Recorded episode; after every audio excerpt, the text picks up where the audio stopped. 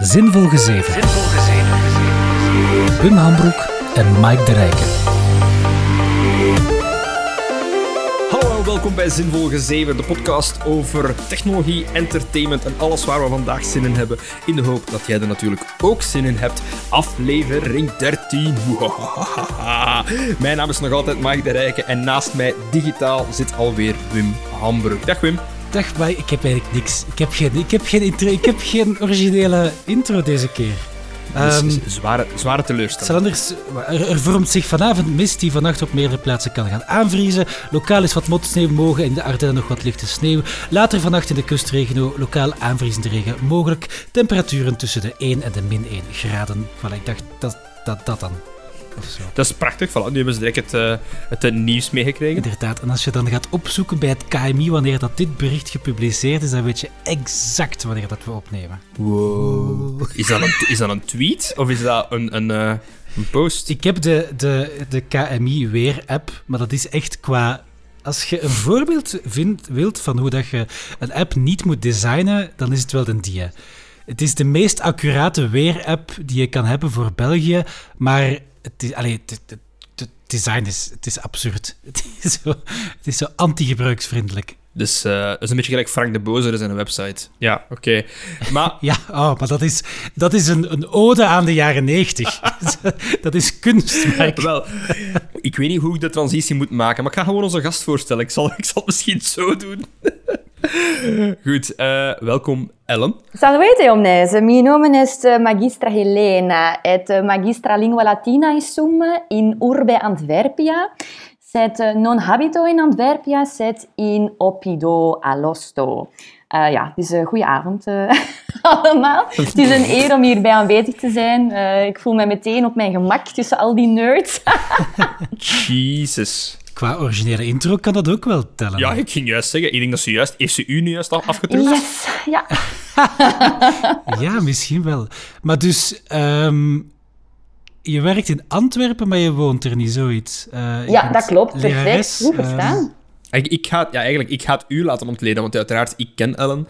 Uh, wat heb je nog verstaan, Wim? Um, ja, dat je les geeft in Antwerpen, maar dat niet woont en dan iets met Aalst, of uh, ja, perfect. ben ik fout? Ja. Nee, nee, ben de facto een optimist. Ik spreek het wel niet vlot, maar de passieve kennis zit er dan toch nog ergens in, blijkbaar, merk ik nu. Ja, knap hoor, knap. Heb je, heb jij Latijn gedaan, Wim? Um, in een heel ver, ver verleden. Oh, ja, ja, ja. Maar niet lang. Dat doe ik nog. Want ah, ik, okay. uh, ik was één... Dan is het goed. Ik heb al eens gezegd dat de podcast in middelbaar, ik studeerde weinig tot niks. En als er nu een blokvak is, dan is het wel Latijn, hè? Ja, daar kan ik wat tegen ingaan, maar oké. Okay, okay. dat, is, dat, is, dat is voor later. Ja, bij mij was later. dat toch heel veel woordjes en heel veel uitgangen. Nee, dat snap ik wel, snap ik, ja. ja. Het is dat. Goed, uh, inderdaad, Ellen van Antwerpen. Sorry, die van Aalst, die lesgeeft in Antwerpen. Uh, Latijnen aan uh, welke, ja. welke school, mogen we dat ja, weten? Ja, tuurlijk. Stedelijk Lyceum Durlet. Dat is een, uh, een school dat sinds vijf jaar bestaat. Uh, en ik, ik heb daar een beetje mee aan de, aan de basis gestaan om dat op te starten en de visie en de methodes en zo uit te werken. Dus dat is een beetje ja, mijn, mijn levenswerk, mag je dat toch wel zeggen. Ik ben daar wel fier op. Ja, ja, ja toch wel. En um, um, um, aan, aan de basis van het vak Latijn of ook van... Allee, heb je overkoepelend ook gewerkt? Ja, ja, we zijn eigenlijk gestart met... Ik denk dat wij met vijf of zes leerkrachten waren in het begin, dat dan zoveel mogelijk vakken coverde. En wij hebben ook wel uh, ja, bestuur en zo eigenlijk, uh, en een beleid ook wel mee uitgedacht en een bepaalde visie uitgedacht. Dus uh, ja, dat was enorm intensief om te doen, maar super leerrijk en iets waar ik nog eigenlijk elke dag wel fier op ben. Hè. En nu zijn we dit jaar gestart met een, met een vijfde middelbaar en volgend jaar dan het zesde. En dan, dan studeren onze pioniers eigenlijk af, dus dat gaat een heel emotioneel moment zijn dan. Wacht, ik dacht dat jij de derde graad les Ja. gaf? Of ben ik het nu? In het vijfde, ja. Dat is derde graad, hè? Maar er is nog geen zesde. Ah, dat, is, dat is, zo oud is onze school nog niet. Ah, oké, oké, oké. Maar vorig jaar, dan gaf jij Latijn in het vierde dan. Ja, in 1, 2, 3 en 4. Ja. Dus jij schuift elk jaar een jaar mee op. Ik, ze hebben, die leerlingen van vijf hebben mij al vijf jaar en die gaan mij zes jaar hebben. Dus uh, Damn. ik hoop dat dat voor hen positief is. Ik dacht, ik, ik, ik ging... eh, allee, straks gaan we sowieso uiteraard de vergelijkingen maken tussen ons lesgeven eh, op de hogeschool en voor u op het, op het middelbaar. Maar qua studentenbintenis, vijf jaar lang dezelfde docent voor hetzelfde vak, dat is echt wel heftig. ja, ik denk dat wel, ja. Ook voor mij, hoor.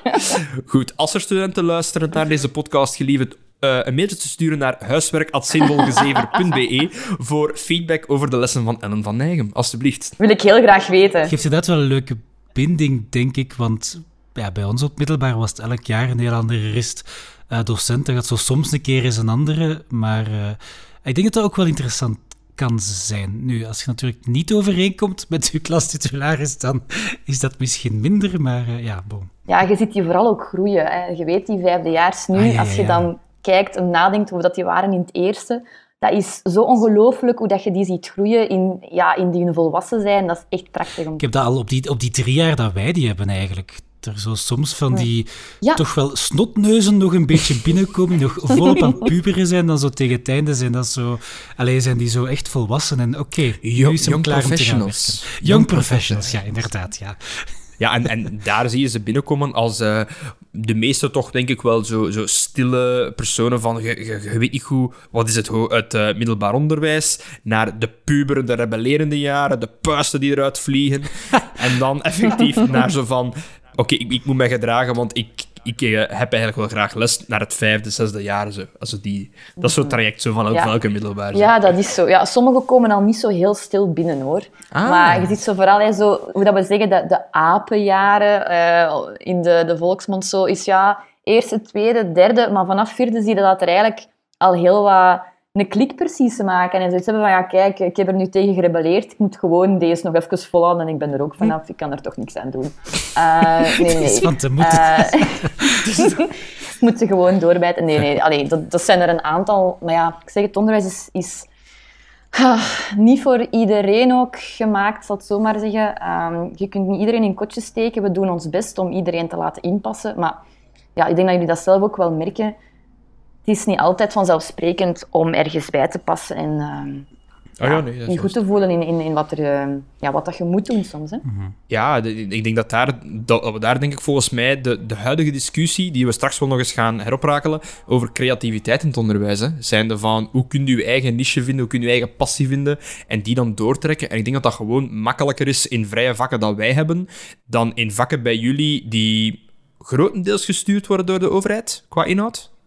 Uh, ja, dat was vroeger wel zo. Dat is nu iets meer uh, vrijheid dat wij hebben. Door die nieuwe leerplannen, dus door die onderwijsvernieuwing, zijn de, de nieuwe eindtermen, de nieuwe competenties wel wat vager geworden. Waardoor we eigenlijk wel meer vrijheid krijgen. En ik ben daar wel grote voorstander van. Uh, voornamelijk met die, die, nieuwere methode. Eigenlijk is dat geen nieuwe methode van Latijn dat ik toepas. Is eigenlijk al heel lang dat die ja, aan het ontwikkelen is. Maar... Uh, dat is pas eigenlijk sinds ja, uh, vijf, vier, vijf jaar dat ik die heb leren ontdekken, opnieuw. En als ik zou enkel vasthangen bij die klassieke, de iets klassiekere dingen, dan lukt dat binnen de eindtermen. Maar gelukkig nu ook met die nieuwe eindtermen kan ik ook mijn nieuwe methode uh, wel erin laten passen. Um, tof, tof, tof. Dus ik ben daar wel blij om, ja. Goed, wel, uh, straks meer over die nieuwe methode. Maar Wim, wat moeten wij altijd eerst doen als we een podcast opstarten? Ik was aan het wachten. Doe maar. Wij zijn, Mike en ik, twee docenten van de EHB, maar alles wat we weer verkondigen en zeveren zijn onze eigen meningen en niet noodzakelijk die van de EHB. En ik veronderstel dat, uh, dat bij Ellen hetzelfde geldt met haar school dan. Idem. voilà. Dus, dat is ook Latijn. Idem, voilà, kijk. Ellen, haar mening is de hare en niet die van EHB. Voilà. Oké, okay, check. uh, maar kijk, ik zie eigenlijk meestal uh, warm ik de, de gast even op met zo'n aantal quickfire questions. Ik ben dat vorige week blijkbaar vergeten. Maar ik heb het er nu in gezet. Dus tof. Ellen, ik ga je een, ik ga je een aantal vragen stellen, gewoon A of B. En jij moet één ding zeggen en eventueel waarom. Uh, een avondje met de vriend en dan pakken we bier of wijn? B, wijn. Wijn? Ja. En welke wijn? Wat is uw, ja, een zoete witte. Oh ja. Een zoete witte. Ai, ai, ai. Maar ik drink, ik drink eigenlijk al niet zoveel alcohol gewoon. Uh, maar ik, als ik dat een keer doe, dan, dan geniet ik daar wel van. En dat is ook gewoon, ja, daarmee heeft hij mij de eerste keer toch om zijn uh, vinger gewonden. Dus uh, vandaar een witte zoete wijn. Slim gezien. Ja, ja, ja. ja. Alcohol werkt nog altijd. We, we noteren het, we noteren het. en als je dan naar, naar een cocktailbar gaat, er is een, een cocktail dat zegt van, dat is hem. Ja, Sex on the Beach, hè. Ai, ai, ai, ai, ai. Sowieso, hè. Ellen, ai, hoe moet ik dit nu gaan? Ja, ik weet het niet. Misschien ook even kaderen ook. Allee, ik ken Ellen ook al sinds... Heel lang. Als we 12 waren, Ah, hebben we ik elkaar denk leren dat het kennen. later was. Ik denk eerder 14, 15 zo. 14, denk ik dan. Alhoewel, nee, dat was Rokafligem. Wij kennen elkaar nog vroeger. Even daarvoor kennen we nog. Hè? ja, ja, ja, dat moet zoiets zijn. 11 of, het zal 11 of 12 geweest zijn, want ik woonde toen nog in. Herne, ik weet dat. Ja, en dan, ja. de scheiding was op mijn 12, dus vandaar dat ik het wist. We, zijn al meer dan, we kennen elkaar al meer dan de helft van ons leven. Wow. Zot, hè? Bijna, twi- bijna 20 jaar. We moeten dat vieren, maar ja, kijk, corona. Maar het is de 20 jaar pas volgend jaar, denk ik. Dus op zich, we, we, we hebben nog tijd. Ehm, nee, inderdaad. En ook inderdaad, je bent eh, een van mijn beste vriendinnen, je bent een van de beste vriendinnen van, van mijn vrouw ook. Hè, dus vandaar, Mhm. eh, we kennen u zeer goed op dat gebied. En meter van uw kindje. Voilà, kijk, inderdaad. Dus mensen, Superbelangrijke job. Ja, ja, inderdaad. Mensen gaan, mensen gaan denken dat, dat ik zo gewoon heel, heel mijn familie ga uitnodigen. Vorige week was Leen. Ja, zo lijkt het wel, ja, inderdaad. Maar kijk, maar ze, kijk, ze hebben allemaal iets bij te brengen. Dus van, ze zijn allemaal, allebei allemaal interessante personen. Anders zou ik het niet doen. Oh, dank u. Ah, tuurlijk, hè, ja. Als, je, als, als, als, als, uw hobby was, bij wijze van spreken, in de zetel zitten en tv kijken, dat is het enige wat dat je deed, dan ging dit... Dat ging, Dat dat is ging, één van mijn hobby's. Ah, ja, maar- Wat is er daar mis mee? Eh, nee, nee, niks, maar dat, dat, dat ging dit niet zo'n interessante conversatie worden. Tenzij dat je gewoon Star Trek van waard, dan ging de Wim volledig mee hebben. Dan hadden we een vierdelige podcast, denk ik, over Star Trek alleen al. Wat zit daarin in zo'n Sex on the Beach? Wat is dat? Dat is zoet en straf. Like it. Ah, check. Het, maakt zelfs niet, het maakt zelfs niet uit, de, de alcohol. Allee, Nee, het is maakt dat. echt Maar uit. zoet. Ik hou wel van zoet. Dat moet wel zo zijn. Ik, ik zal het direct al zeggen. Het is vodka, perzik, schnaps, sinaasappelsap en cranberry sap. Oh, voilà. Dus het zoete komt inderdaad... Maar ja, Zoet en straf, oké, ik snap En het. grenadine toch ook, hè? ik... eh, tu- waarschijnlijk is dat zoiets wat ze hier in België doen, maar een standaard seks on the, seks, seks on the beach is gewoon die vier dingen. Een vodka, perzik, schnaps. Ik zou niet weten... Kun je dat in, de- in de noké Ja, ja, kopen? Een perzik, schnaps. Ik heb al gedaan. Ja, maar ja, zo... Uw, uw lo- lokale winkel, hè? Eh, voor mij graag een Mai Tai dan. Mai Tai, is dat, is, is dat... Wat zit daar dan in, Wim? Dat is ook zoetig. Ehm, witte rum, bruine rum, limoensap, sinaasappelsap, ananassap, Cointreau, amaretto, ijsblokjes. Dus dat is... ehm allee, die ijsblokjes is voor het bereiden, denk ik dan, als ik het ja. recept hier even lees. Ehm, maar dus dat is eigenlijk hetzelfde. Dat is zoet en straf, hè. Dus Ik, eh, ik was aan het denken, vanaf het moment dat je aan de sapjes begon, dacht ik van... Ja, twee alcoholen maar. Maar dan, dan smijt je nog amaretto en een Cointreau bij. Want eh, is, is ehm, hoe noemt dat weer? Long Island Iced Tea, die is ook bekend voor... voor die heeft ook vier soorten alcohol, hè? Ah ja, dat is ook inderdaad, denk ik, zo, zowel witte als bruine rum dat daarin zit. Dat vind ik ook heel lekker. Dat is ook niet heel lekker. Als die goed gemaakt is, is dat effectief, eh proeft dat als een verse iced tea. En dan word je daar langzaam, Heel- allee, of niet zo langzaam eh, dronken. Want ja, hoe, hoeveel eh Sex on the Beaches kunnen we geven, eh, Ellen, voordat je van je zus ligt? Voordat je echt seks on the beach gaat doen. Na corona, ik denk gewoon anderhalf en dat al zo ver is. Oh, toch anderhalf, oké. Allee, je zit dan niet meer gewoon om te drinken, hè, dus ja. Eh, spreek voor uw eigen. Ik, mijn, alcohol, mijn, mijn alcoholconsumptie is omhoog gegaan tijdens corona. Hè. maar ja, zo van... Ze zo sneller... Allee, ja, je gaat ermee weg van... Ja. Ik, ik, ik, probeer zeer weinig frisdrank te drinken thuis. Dus ehm, dan is een pintje al heel snel genomen. Of een duveltje, of een vedetje, of iets anders. Of allee, whatever. Eh, mijn favorieten is eh Moscow Mule. Ah ja, ik denk, ik denk Simon ook. Ik denk dat hij dat ook heel graag drinkt. Ja, ja, ja, dat zal wel zijn. Eh, ik, ik, we hebben daar, dat is een heel leuk verhaal aan vast. De, de, de drummer zijn een vrijgezelle, hè, dus Sander. We zijn we naar ergens een plek in Nederland geweest, ik weet al niet meer waar, ik denk Utrecht. En we zijn uiteindelijk na een lange tocht doorheen de stad, zijn we in een tapasbar beland.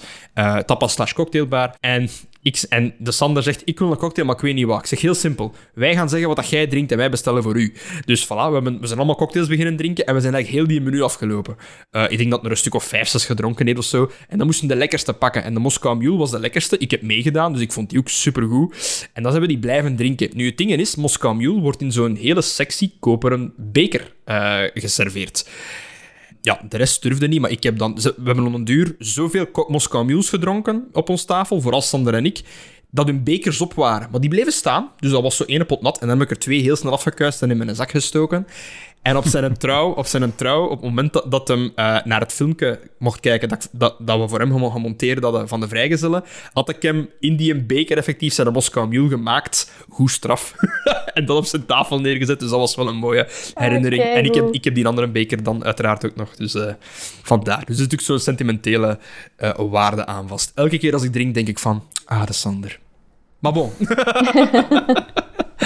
Mijn vrouw vindt dat raar, maar bon, kijk, witte. We zijn afgeweken, Wim. Een beetje, maar dat kan, hè. Ik had, ik had nog een, een, een leuke met dat je zei van... Um, mijn alcoholverbruik is in de lockdown gestegen. Bij mij ook, uh, trouwens. Nu, ik probeer wel... Ja, bij jou ook? Um, alleen maar, ja... Het in gezelschap te doen in de zin van... Dat is dan gezelschap via Discord of Teams of zo. Als het een... Dat zo, dat Digitaal gezelschap. Samen apart drinken, omdat ja, op je eigen drinken, dat, is, dat loopt snel uit de hand. Voordat je het weet, uh, je gaat dan een, glaasje drinken, hè, zo, oh, één glaasje wijn, en zo, ja, kijk, die fles staat tegen je toch, en, en dan voordat je het weet. Uh. Um, maar ik had toevallig vandaag een, zo'n cartoon gezien van Le Chat. Um, zo, ja, ja, die kat, hè, je kent dat wel. Um, mm -hmm, mm -hmm. Toen zijn we, sommige wijnen worden beter uh, met de jaren, uh, maar dit jaar wordt slechts beter met wijn. Dus dat vond ik wel goed gevonden. Oh, mooi. mooi, mooi, mooi, mooi. Mac of PC? Ja, voor mij is dat makkelijk. Ik heb een Mac, dus ja. Mac. Heb je daar bewust voor gekozen? Of is dat een, of is dat een werklaptop? Uh, dat is... Ik ben...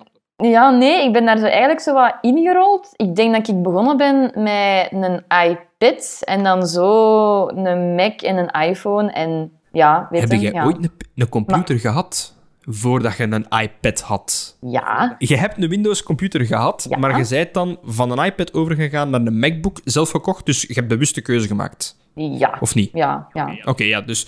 En, waar, en waarom dan geswitcht? Ik weet het niet. Ik wou dat gewoon eens uitproberen. Nee, maar omdat... Wat Ah, ik wel vond, is dat eh, als ik op de trein aan het werken ben... eh, ik, had, ik kon heel moeilijk verbindingen maken met mijn gsm toen. Dat was nog niet echt optimaal. En ik had dan gehoord dat dat via Mac heel makkelijk ging. En ik denk ook dat dat kwam omdat er in mijn vorige school was er ook een collega dat eigenlijk heel veel met Mac werkte. En die was daar wel tevreden van. En ik dacht van, ik ga dat gewoon eens proberen. Maar dat is niet van dat ik een gigantische fan, Mac-fan ben. Maar eh, weet je, ja, ik vind het oké en het werkt nog altijd bij mij. Maar eh, ja, er zijn nadelen aan verbonden, maar ook voordelen. Ja, punt. Maar dat is wel een goede reden. vind. Van, van, je had een iPhone en inderdaad, een iPhone linken aan een Windows-computer. Nee, dat is echt kei moeilijk. Ja. Ja, maar, maar wie zijn fout is dat, denk je? Dat dat ja, dat is? weet ik wel. Van Apple, hè? Ah, ja, ja. Maar bon, nee, maar oké. We hebben al een aantal... Hoeveel... Wacht, ik ga eens kijken in wat voor een fan dat jij bent van Zinvol Gezevers. Oei, oei. Hoeveel afleveringen heb je al geluisterd, toevallig? De eerste. Oké.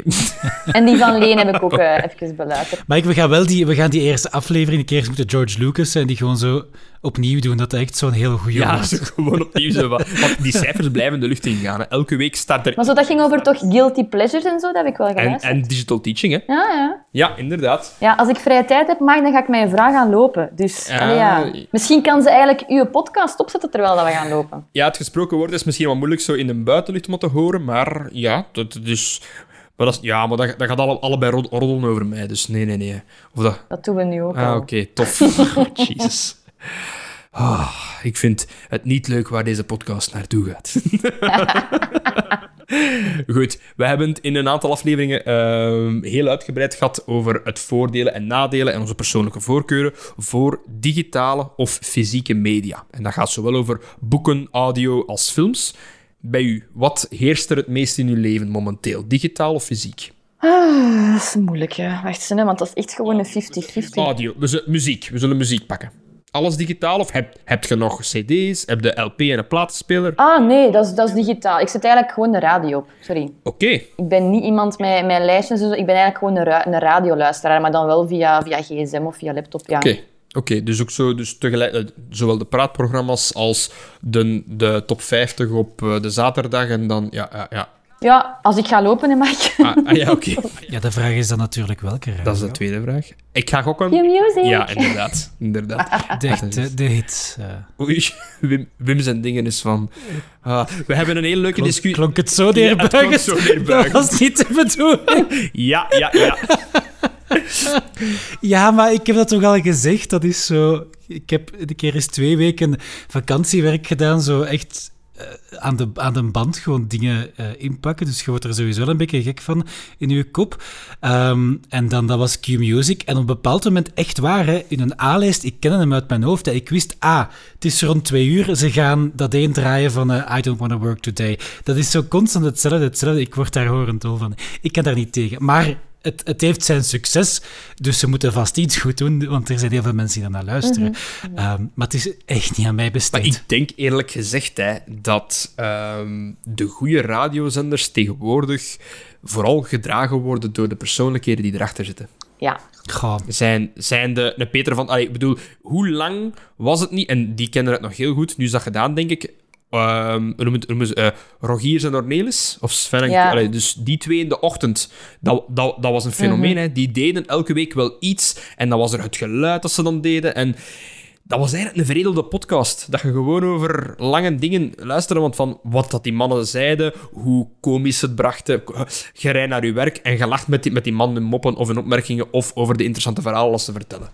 En dat dat, dat is het enige wat ik nog aan radio leuk vind, want de muziek, iedereen heeft zo'n unieke muzieksmaak, dat, dat je beter bent met een Spotify Premium, dat je zelf kunt gaan kiezen wat je gaat doen, dan gewoon random naar de radio luisteren. Ja, ik ben niet helemaal akkoord, want daar verdienen nee? er ook...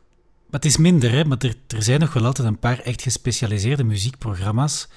Ehm, waarin dat je dan echt nieuwe dingen kan ontdekken. Ik vind dat het op een Spotify, op de streaming, is het moeilijker om nieuwe zaken te ontdekken. Je moet harder gaan zoeken, heb ik de indruk. Ja, ik, ik heb gewoon die playlist, de, beste playlist van Spotify vind ik Discover Weekly. Elke maandag wordt het gepopuleerd met 30 nieuwe nummers uh, van bands dat ik amper ken. Ja, oké, maar die dingen limiteren je nog altijd tot één stijl. Hè? Die, die playlist bij mij, dat is altijd, ofwel is het allemaal elektronisch, ofwel is het allemaal klassiek, ofwel... Allee, het is wel altijd één specifiek genre. Echt iets totaal nieuw gaat je daar niet vaak in ontdekken, vind ik. Oké, maar dat snap ik wel. Ja, oké. En wat is uw stijl dan, Ellen? Gewoon even uh, kort. Meezinger, zij, foute muziek. Hè. Nee, dat hangt echt vanaf. Allee, ja, zo gewoon... Hij is van Aalst, hè? Hij is van Aalst, hè? Dan, dan kun je nee, niet anders, ik ben helemaal geen Aalstenaar. Oh, is mij schuim. Nee, nee, dat luister ik niet Carnaval. Allee, Carnaval. Carnaval. Nee, ça va. Het is wel feestmuziek, maar geen carnavalist. Ja, ah, wel, ja, ja. Zo echt gewoon feestmuziek of meezingnummers. Dus allee, ik vind dat ook niet erg om, om de liedjes verschillende keren op een dag te horen. Want ja, ik, ik, luister ook niet dagelijks, maar enkel op mijn vrije momentjes. Dat is, uh, dat is heel zelden. Um, maar gewoon even, ja... Ik ben echt aan het meekelen. Als ik met een auto aan het rijden ben, ik keel dan echt gewoon mee. Maakt mij allemaal niet uit. Never gonna give you up, never gonna let you down. Jason Derulo en zo, maakt me niet uit. Uh, een beetje, ja. een beetje, Eminem. I'm beginning to feel like a rap god. Gewoon meedoen, hè? Ja, tuurlijk. Gewoon meedoen, voilà. Gewoon mee. Is goed. Ja, in een auto, uiteraard. Dat is het uitgelezen moment, hè. Maar ook in een douche of zo, als ik daar, ja, gewoon, dan zit ik daar genozel te dansen, punt, ja. Ik, ja, ik vind dat, wel tof, hè? Dat is gevaarlijk, hè. Als je... je hebt toch zo een rubbermatteken dan? Ah, ja, maar ja. Nee. rubbermatteken. een douche is niet groot genoeg om te dansen. Oh. oh, jezus. Ik uh, denk dat we opgewarmd zijn. Ik denk dat we kunnen overgaan naar uh, het segment van, dat, dat Wim gelanceerd heeft, maar eigenlijk weer verloederd heeft vorige week, namelijk de techtip van de week. De techtip van de week. Um, laat dat de jingle dan zijn. Goed, en ik heb, ik heb er vandaag uh, twee die specifiek op maat geschreven zijn voor ons als docent. Want ik ben aan het voorbereiden geweest voor digital teaching. En wat is de numero uno question die ik krijg van mijn studenten bij digitaal lesgeven, is hoe ze digitaal kunnen hun uh, camera van hun iPhone of Android gebruiken in hun streams of in hun lesgeven, digitaal. Of hoe ze hun iPad of tablet, whatever, kunnen delen, zodat bijvoorbeeld als ze tekenen op een tablet, dat ze dat kunnen delen en live tonen met de studenten. Dat zijn de twee vragen die ik het meeste kreeg. Wel, ik heb vandaag daar een beetje onderzoek naar gedaan en ik heb twee dingen gevonden die gratis waren, want dat is de grootste moeilijkheid om iets te vinden dat gratis is en toch nog deftig werkt en niet verwacht van de eindgebruiker dat hij weet hoe dat hem de Apache-server moet opzetten, bij wijze van spreken.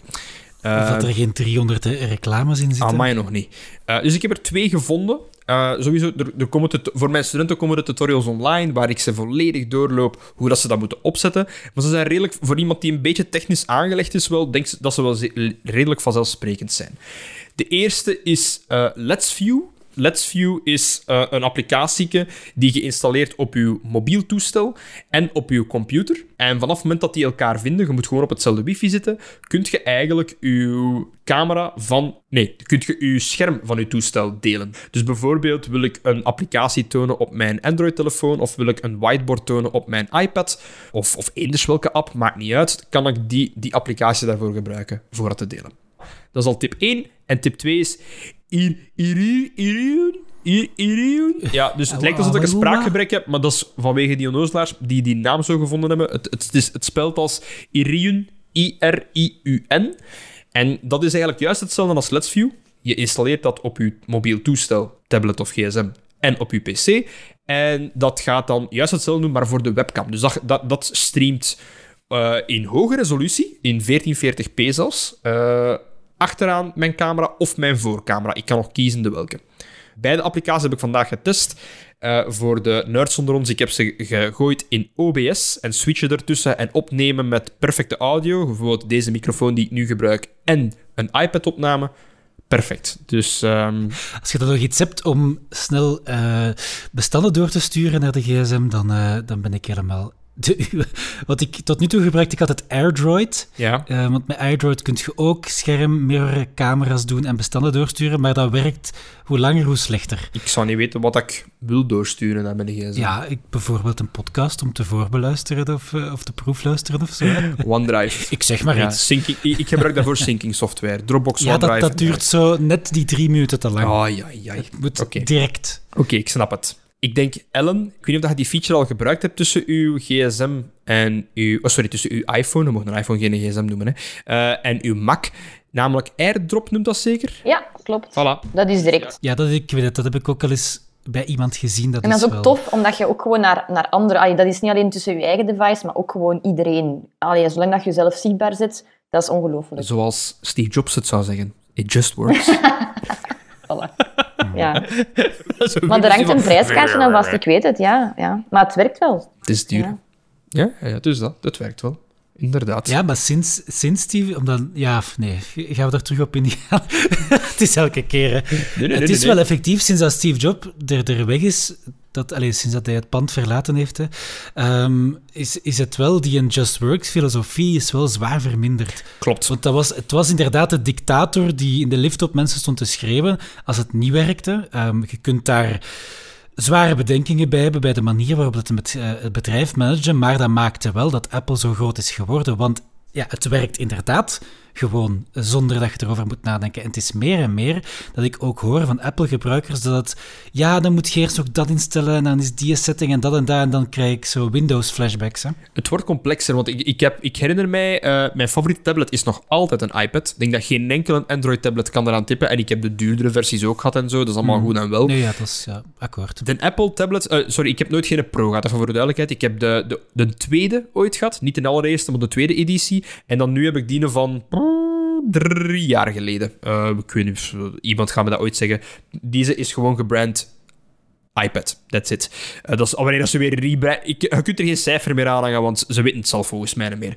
Maar inderdaad, It Just Works is in de zin van, die blijft draaien. Die heeft al zoveel meegemaakt. Daar zit al zoveel bucht op. En die is nog altijd even snel als drie jaar geleden. Die heeft nog geen enkel vertraging, ondanks de updates. Want ik weet dat bij gsm's vertragen ze, dat is een ganz andere discussie.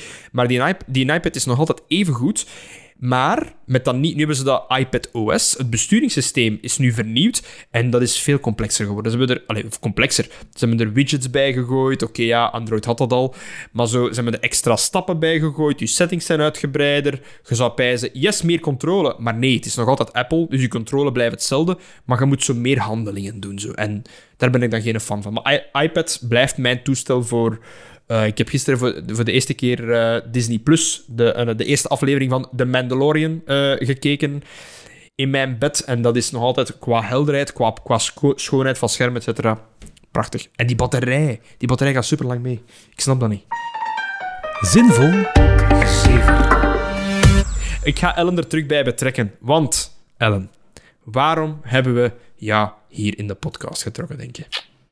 Uh, onderwijs, neem ik aan. Jullie gaan mij proberen jennen. Ja, ook. ook. gehoord dat je in het onderwijs zit doordat je het woord jennen Jennen, ja, gebruikt. klinkt goed. Ik zou, ik, ik, ik zou zeggen, ik ga nu kloten. Maar bon, nee... ehm, Ellen, wel, als we toch gaan beginnen over onderwijs. Dus we weten dat je Latijn geeft. Geef je dan nog andere vakken? Ik heb nog eh, wiskunde gegeven. Eh, allee, dus ik heb eigenlijk een, een regentaatopleiding Latijn-wiskunde gedaan en dan ben ik nog een master Latijn gaan doen. Ehm, maar ik ben niet voltijds leerkracht, ik ben ook eh, een aantal uur leerlingbegeleider. En dat maakt het wel heel erg interessant. Dat is een heel eh, leuke uitdaging. Dat is ook op een heel andere manier. Eh, maar die combinatie vind ik enorm interessant. die leerlingbegeleider, moet je dan een beetje gaan kijken als ehm, dezelfde diensten dat jij dan verleent als wat het CLB doet? Dus lesbegeleiding, planningbegeleiding, zo die zaken? Eh, ja, CLB treedt, treedt eigenlijk in werking als, als wij binnen de school het niet meer kunnen opvangen. Ehm, Ah ja. Maar we werken wel nauw samen met CLB. Hè. Ik, ik zit eigenlijk bijna wekelijks samen met een heel vriendelijke dame van CLB. Ehm, en, maar wij doen al zoveel mogelijk binnen de school zelf. Dat is zowel op vlak van socio-emotioneel, maar ook eh, leerbegeleiding. En, en allee, wij doen wel van alles. Wij zijn vooral een luisterend oor en zoeken naar een oplossing, soms tussen leerlingen en leerkracht, maar heel vaak eigenlijk samen. Ehm, het is niet dat wij een tussenpersoon zijn omdat de leerlingen niet kunnen praten met de leerkrachten, maar wij staan er soms wat meer buiten. En dan is het handiger voor oplossingen te bedenken. En dat is dan enkel voor jouw studenten of voor e- echt elke student in... Voor iedereen. Iedereen. Wat, eh, want ja, je bent leer- leraar in het middelbaar onderwijs. Wat is volgens u, we, we hebben er al een paar keer over gepraat in de privé, maar wat is volgens u het grootste verschil tussen wat wij doen in het hoger, en dan even, allee, laten we even, eh, moet ik het zeggen, hogeschool nemen, en tussen jouw middel, allee, middelbaar? Ja, het is sowieso wel bij ons eh, ja, verplicht. het is mijn leerplicht. bij jullie kiezen ze natuurlijk hè, voor een kiezen, bepaalde ja, richting. Dus Ja, het is, het is een, ge- een Ja, gemengd gevoel toch, soms. Ja, nee, maar dat snap ik wel. Maar bij ons is het ja, ook een algemene vorming. Ik sta in het ASO en in de A-stroom. En dan merk je soms wel van, ja, maar waarom moeten we deze nu kunnen? Eh, en dan kunnen niet zeggen van, ja, je hebt ervoor gekozen, want dat hebben ze niet gedaan. In, inderdaad, van de, de motivatie is blijkbaar al een, een grote verschil. Zijnde van... Ja, allee, ik denk dat wel. Ja, ik heb zelf nog niet in, het- in het hoger onderwijs gestaan, hè. Ehm, maar Altijd welkom, hè? ja, ja, wie weet. Eh, allee, ik bedoel, ik ben nog jong, hè. Dus, eh, Dus dat is dat. Ehm, nee, maar ik werk enorm graag met die, met die leerlingen. Ehm, ja, het verschil ook, ja, misschien wel die zoektocht naar, ja, naar jullie eigenlijk. Hè, van wat wil ik gaan studeren? Wat wil ik met mijn leven doen? Dat is ook een hele belangrijke factor. Terwijl bij jullie komen ze eigenlijk al toe van ik heb een keuze gemaakt. Ja, en dan daarin gaan specifieren dan. Hè. Dus inderdaad, IT is een zeer, zeer breed domein uiteraard. Afhankelijk van daar. Maar ja, sowieso dat je met een computer gaat werken bij ons. Laten we het zo even zeggen. dus kans inderdaad, zit erin. Als, ja, echt wel. Dus als je geen, ehm, geen IT wilt doen, ja, dan ga je naar, naar andere plekken natuurlijk. Ehm, hoe ziet jij die... Ah ja, ik ging juist zeggen, u afgestudeerd... Maar heb jij dan al iemand afgestudeerd? Ja, ik gaf, ik gaf ook nog les in een andere school. En dan stond ik in de hogere graad, dus daar heb ik wel een aantal leerlingen eh, weten afstuderen. Uh, maar ja, dan, ik kwam er dan vaak maar op het einde bij. Uh, dus sommige leerlingen ja, die kennen mij dan ja, twee, drie jaar. Nu, af en toe hoor ik die wel nog, hoor. Ah tuurlijk. Ehm, ja. Via, via Instagram, via, via sociale media. Ehm, maar ik denk wel dat de school waar ik nu sta, ja, ja, die hebben mij zoveel jaren gehad. Ik denk dat dat contact wel, allee, dat dat langer intens gaat blijven wel. Ehm, Oeh, intens. ja, maar zeg, je laat dat zo vuil klinken. Ja, nee, nee, nee, nee, nee, nee, nee, dat was, dat was, dat was niet mijn bedoeling. Maar nee, inderdaad, ik kan me wel voorstellen als iemand vijf... Allee, vijf jaar is een lange tijd, hè, voor een jongeling. Maar ze hebben mij wel niet voltijds natuurlijk. Hè. Ze hebben mij dan vier uur in de week maar. Hè. Maar, dat is, maar dat, is, dat is bij ons ook niet, hè. Ik bedoel, gelijk Wim, Wim en ik, wij geven maar een aantal vakken. Ik heb mijn tweedejaars bijvoorbeeld van multimedia, ik heb die nu... Allee, of had mijn, mijn lessen zijn gedaan, maar vier uur op de week. En dat was inderdaad. Uh, dus een beetje gelijk, gelijkaardig bij u ook zijn. Wij geven ook maar vakken, wij geven geen volledig jaar. Maar het lager onderwijs, inderdaad, dat is... Deze persoon is uw leider voor het hele jaar. Uh, heb je hem graag? Yay! Heb je hem niet graag? Pech! ja, ik heb er zo een aantal gehad. Dat waren echt... Ja, ik, uh, ik herinner mij ook nog zo'n vijfde leerjaar. Dat... Ah, bij mij ook het vijfde. Ja, het is, het is een klein wonder dat ik er ben doorgeraakt. Zij was een, een koppige oude tante en ik was een irritant kind. Dus het, kwam van beide kanten. Uh, nog iets dat we gemeen hebben dan. Want uh, die van ons, het enige wat hij deed tijdens een ander contact op het vijfde was... Mike kan niet stilzitten. Die doet niet mee in de les. Die wiebelt constant op zijn stoel. En ja, en, en als je die buiten zet aan de deur, ja, dan gaat die lopen op de speelplaats. Dan, dan is, hij daar, daar bezig. Maar die luistert dus niet gewoon. Hè. En die zei Frans dus niet goed. Omdat het vijfde, dat was zo het eerste jaar bij ons dat we echt Frans kregen.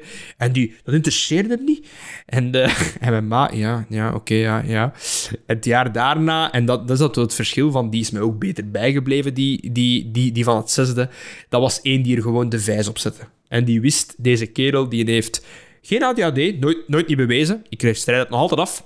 Uh, maar uh, die zegt van, die heeft veel te veel energie, ik ga die op een andere manier bezighouden. En ik was altijd heel snel klaar. Tot op het heden kijk ik nooit mijn oefeningen na. Als ik aan het einde van mijn toets zit, dan sla ik die een boek dicht en dat is gedaan. En dan gaf die mij een boek voor te lezen. En die wist dat dat mijn, mijn manier was om... Uh, de studenten te behandelen, zeg maar, naar gelang de uniekheid van ieder zijn personaliteit. Dus ik neem aan dat jij dat ook wel meemaakt, Ellen. Ja, dat is, en, en dat vind ik dan ook wel een voordeel. Vanaf het moment dat je in middelbaar zit, heb je verschillende leerkrachten. Dat is heel even wennen voor die leerlingen. Maar in hun zoektocht naar wie ben ik nu eigenlijk, wat wil ik zijn, hebben die verschillende mensen voor zich. Als, ja, dat hopen wij als voorbeeld. Ja, ja, ja, ja, als klankwoord ook. En dan hoop ik ergens wel van, ja, ik hoop dat er, allee, dat er iemand wel bij zit waar dat die persoon zich aan kan allee, ja, bij terecht kan. En kan zeggen van oké, dat is mijn leerstijl, uh, ik, doe graag, ik doe dat vak graag. Dus ja, de kans is groter dat je iemand wel leuk vindt in het middelbaar van leerkrachten. Ja, nee, dat, dat is inderdaad. Uh, ik, heb, ik heb gezeten op Don Bosco Halle. En daar zijn een aantal docenten die nog altijd in mijn privésfeer, die wonen in mijn geboortedorp en zo. Uh, de Lieven. Uh, ik ga hem de podcast doorsturen, gewoon als herinnering. Dat, dat was geschiedenis, ik deed, ik deed dat niet graag. Dat interesseerde mij voor geen meter. Maar die kerel, die hem bracht dat op zo'n awesome manier. En op zo'n grappige manier. dat was, ja, dat was heerlijk. En dan, het jaar daarna, hadden we een nieuwe juffrouw. En dat was een hele knappe dame. Een hele knappe blondine. Ja, ja, maar, ja, maar dat, dat, dat was gewoon zo. Laten we het zo zeggen. Wij, wij werden automatisch stil als student. Wij waren daar heel braaf bij. Omdat, die een, omdat dat een hele knappe dame was. Nu natuurlijk, ja, die wist ook veel daar niet van, hè. En dat bleek dan de vrouw te zijn van Lieven. En, dat was heel... en dan hadden we dat, dat, dat, dat door. En dan zeg ik van... Oké, Sava. En dan, ja, dan waren wij mee. Hè. Die, die heeft mij... verdorie, ze is al bezet. Ah ja, ja sowieso, sowieso. Maar ik ken, ik ken ze nu allebei. Ik heb ze dan nooit niet gezegd, denk ik. Dus waarschijnlijk gaat dit nu wel een openbaring worden uh, op uh, de, de, de, podcast.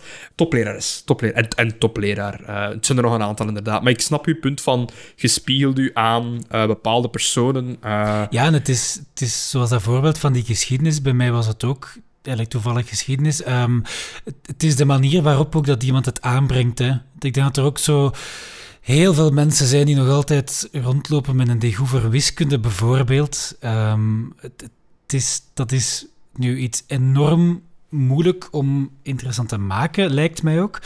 Um, maar ja, ik denk dat dat de uitdaging is. Ik heb er, ik heb er verschillende gehad die, die heel saai uh, saai les gaven en dan inderdaad anderen die meer vertelden of het toch op een bepaalde manier interessant konden maken. En dan blijft het ook allemaal veel beter hangen, want dan zit je ook al iets minder tegen je goesting in die les. Want inderdaad, het blijft verplicht. En ik had ook liever gewoon thuis gebleven en uh, RuneScape gespeeld of zo. Nu, op zich, ja, het is wat je zegt. Hè. Het is vaak niet de inhoud, maar hoe dat je het aanbrengt. Um, dat echt ervoor zorgt dat iemand in één keer... Allez, gepassioneerd is een groot woord, maar dat iemand wel zijn best wil doen voor je vak. Als die klikker is met die leerkracht, als je voelt dat er wederzijds respect is, of dat je voelt van de grenzen zijn duidelijk afgebakend, tot daar kan ik gaan, maar we kunnen zeveren en ik kan mijn hart luchten of ik kan gewoon bij die persoon terecht, dat bereikt gigantisch veel mee. En ik vind dat daarom ook heel belangrijk om een goede band te hebben met mijn leerlingen. Dat is ook niet fake. Ik ben echt bezorgd over en als er iets niet, niet goed gaat. En ik wil ook weten hoe dat met hun gaat. Uh, maar je voelt dat dat ook wederzijds is. Dat zij Allee, ze willen hun best doen voor mij en dat is fijn om, om, om te weten. Ja. Ik denk inderdaad, dat is, het, dat is inderdaad goed, goed verwoord. Ik. Als die betrokkenheid er is en die is oprecht, dan, dan merk je dat ook wel vanuit, uh, vanuit de personen. Ja. Want, allee, want om het over wiskunde te hebben, dat is bij mij pas echt veel later gekomen toen ik was afgestudeerd. Hè. Um, dat ik dat zelf wat ben gaan ontdekken en dat, dat interessant ben gaan vinden, omdat ja ik wil nu niet het goede werk van die mensen die ik heb gehad in het middelbaar afkraken, maar ja, die geven dat vak ook al waarschijnlijk al zoveel jaren elke keer opnieuw. Dus het is ook moeilijk om jezelf elke keer opnieuw uit te vinden. Hè. Um, Maar ik herinner me nog wel één les, um, daar ben ik nog altijd kwaad om. Was nog in ik denk in het Kom vijfde. ja, ja, ja. Het is, het is de, de herinneringen zijn terugkomen. We hadden twee uur la- lang wiskunde, wat al een absurd idee is, hè, om twee lesuren wiskunde achter elkaar te zetten. Ehm, en dan waren we een heel uur bezig geweest aan zo'n hele ingewikkelde oefening. Want het ging over ongelijkheden. Ehm, dus dat was zo een, een, eh, ja, zo'n tweede graadsvergelijking is niet gelijk aan een andere tweede graadsvergelijking. Bewijs. Zo een heel stappenplan doorlopen. En op het einde van die les zei hij ineens van... Ja, dit is dus fout. En dan had ik zo... Wat? En dan heb ik echt... Deze ding... Allee, ik heb niet zo even gereageerd, maar ik weet wel dat ik echt die pagina toen uit mijn notitieboek heb gescheurd. Van, wat is deze? We hebben een uur verspild eigenlijk aan iets te doen dat niet juist was. Achteraf gezien was het natuurlijk om ons te laten zien dat je gemakkelijk fouten kan maken, maar op dat moment Op dat was moment ik daar niet mee gediend. Want dan hebben we nog eens een uur opnieuw die oefening moeten maken. Ik zou begot, eh, begot niet meer weten dat ik het zou moeten doen, maar dat is iets anders. Oh, heerlijk. Ja, goed, ja, sorry, dat was even een, een persoonlijke frustratie die er even uithoest. Snap ik. Maar dat was wel een heel goede lerares dat jaar, los daarvan. Goh, ik denk dat iedereen wel zo, zo van die zaken heeft. Maar Ik ga nu even... Want wij werken ook... Allee, eh, toegepaste informatica en multimedia we werken allebei eh, op een bepaalde manier samen met eh, Don Bosco Halle, waarvan dat ik vandaan kom. Eh, maar gewoon even een shout-out, want ik wil nu, ik wil nu ook wel die, die docenten even gewoon in, in, in het licht stellen. Dus inderdaad, Lieve en Els, Diana Louette, dat, is ook, eh, dat was ook een, een topper. En dan eh, ja, onze held toen, hij was ook nieuw. We hebben, we hebben die echt veel te veel gepest toen. Oh. Dus de, ja, echt waar, echt waar. Die noemt Kurt. Ehm, uiteraard moesten we die aanspreken met meneer Becquet. Maar dan heeft er ene persoon in het begin gezegd...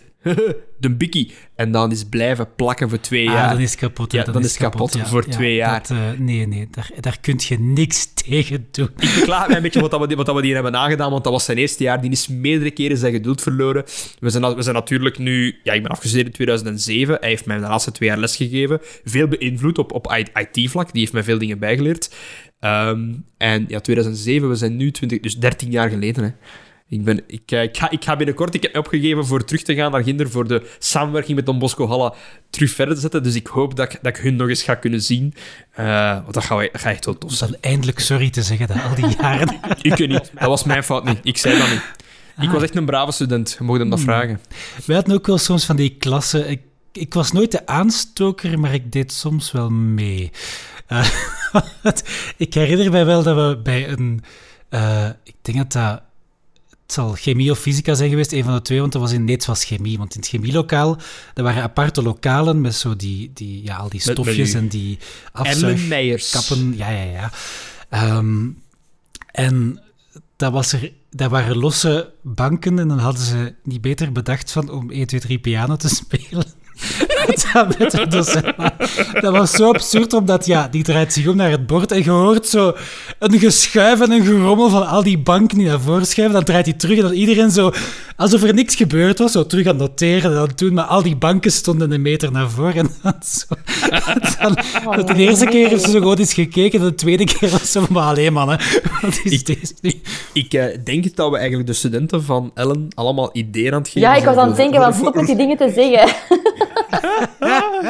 Schiet, schieten ze nog altijd met proppen in de klas, Ellen? Nee, Dat- toch dat niet naar ons- mij. Nee, nee. Ja, nee, nee, nee, nee, nee, nee, nee, nee. Dat, dat deden wij enkel bij één docent, maar dat was ook echt een irritante persoon. Maar al, we hebben nooit niet naar de docent geschoten, altijd naar elkaar.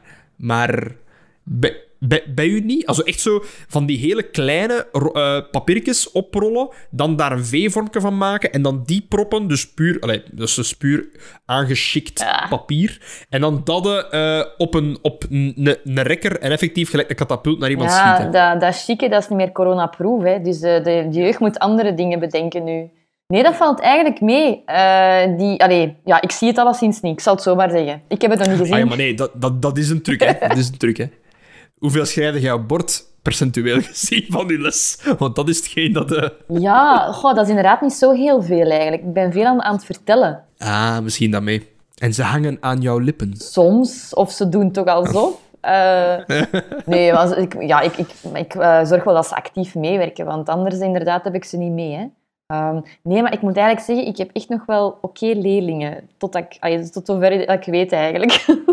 Hoeveel, hoeveel, hoeveel, hoeveel heb je er? Ja, dat is niet zo heel veel. Allee, dat, dat gaat, uh, naarmate ze hoger gaan in Latijn, is dat natuurlijk, uh, dat, dat mindert dat wel. Hè. Uh, dus in het vijfde heb ik, heb ik er vijf. Heb ik vijf leerlingen, dus dat is inderdaad een klein groepje. Oké. Okay. dat is, maar dat is, dat, is heel, dat is heel tof. Dat, die, dat ah, ja, zijn echt zotte dozen. Wat voor een luxe is dat? ja, dat wel. In het vierde heb ik er eigenlijk ook maar zes, maar dat zijn ook heel toffe leerlingen. Uh, in het derde heb ik er 12, in het tweede heb ik er 23. En in het eerste, dat doe ik samen met een collega, heb ik er in totaal 42. Um, dus, maar dat is wel in twee klassen verdeeld. Ik heb wel de klassen bij ons, op de, dat, was, dat waren ook al wel altijd grote groepen, zo zeker 20 uh, ja, ook, ja. Mensen. Dat lijkt mij ook niet evident dan voor die zijn zo met 20 pubers die moeilijk aan het doen zijn? Ja, de minimum nu uh, bij ons in het eerste zijn 24 leerlingen. We hadden tot, uh, tot uit het jaar voordien hadden wij er gewoon 20. Uh, maar dat is een gigantisch verschil, die vier leerlingen. De extra. maximum bedoel je, neem ik aan? Ja, sorry, sorry, ja, de maximum. Okay. de maximum is, is 24 nu. maar dat is echt een gigantisch verschil met 20. Ja, ja dat, um, dat, is, dat is. Dat is van mensen onderschatten van hoe groot, allez, hoeveel impact dan een grote groep heeft op gewoon op uw lesgeven, op uw kwaliteit van lesgeven en op, het, op uw capaciteit voor effectief individuele studenten te helpen. Want daar komen we uiteindelijk nog altijd op neer. Iedereen heeft toch altijd een iets andere uitleg soms nodig om er door te geraken of om door een bepaalde stof te worstelen. Ja, dat is zo. En nu, allee, voor, voordien deden we dat wel met, met heel actieve werkvormen en, en met CLS-vormen, dat is co coöperatieve leerstrategieën. Maar nu, nu kunnen we dat meer doen met corona. Dat, dat is, dat is kei moeilijk. Dus we, we zijn bijna een beetje genoodzaakt om zo wat terug eerder in een dossier, eh, onderwijs-leergesprek, maar dat zijn zo termen dat ik zeg, wow, dat wil ik niet meer, want ik ben het anders gewoon. Maar dat kan nu gewoon niet, dus dat is wel frustrerend. Ik ga even een pin zetten in een statement, namelijk dat onderwijsinnovatie teruggeschroefd wordt zo'n beetje bij jullie vanwege de corona, en dat het bij ons juist in een stroomversnelling is gegaan, omdat wij zoveel mogelijk moeten digitaal gaan. Ja. Ja? Ja, ik ben niet helemaal akkoord daarmee. Ik zeg het eerder over, over het, echt het, het live, dus in de schoollesgeven. geven. Maar we zijn echt wel op vlak van afstandsonderwijs precies tien jaar vooruit gecatapulteerd. Het, is, het heeft enorm veel voor stress gezorgd, maar je, het was precies wel, die push was wel nodig voor een aantal leerkrachten wel te overtuigen. Want er zit heel veel in in dat digitaal lesgeven, ben ik helemaal mee akkoord.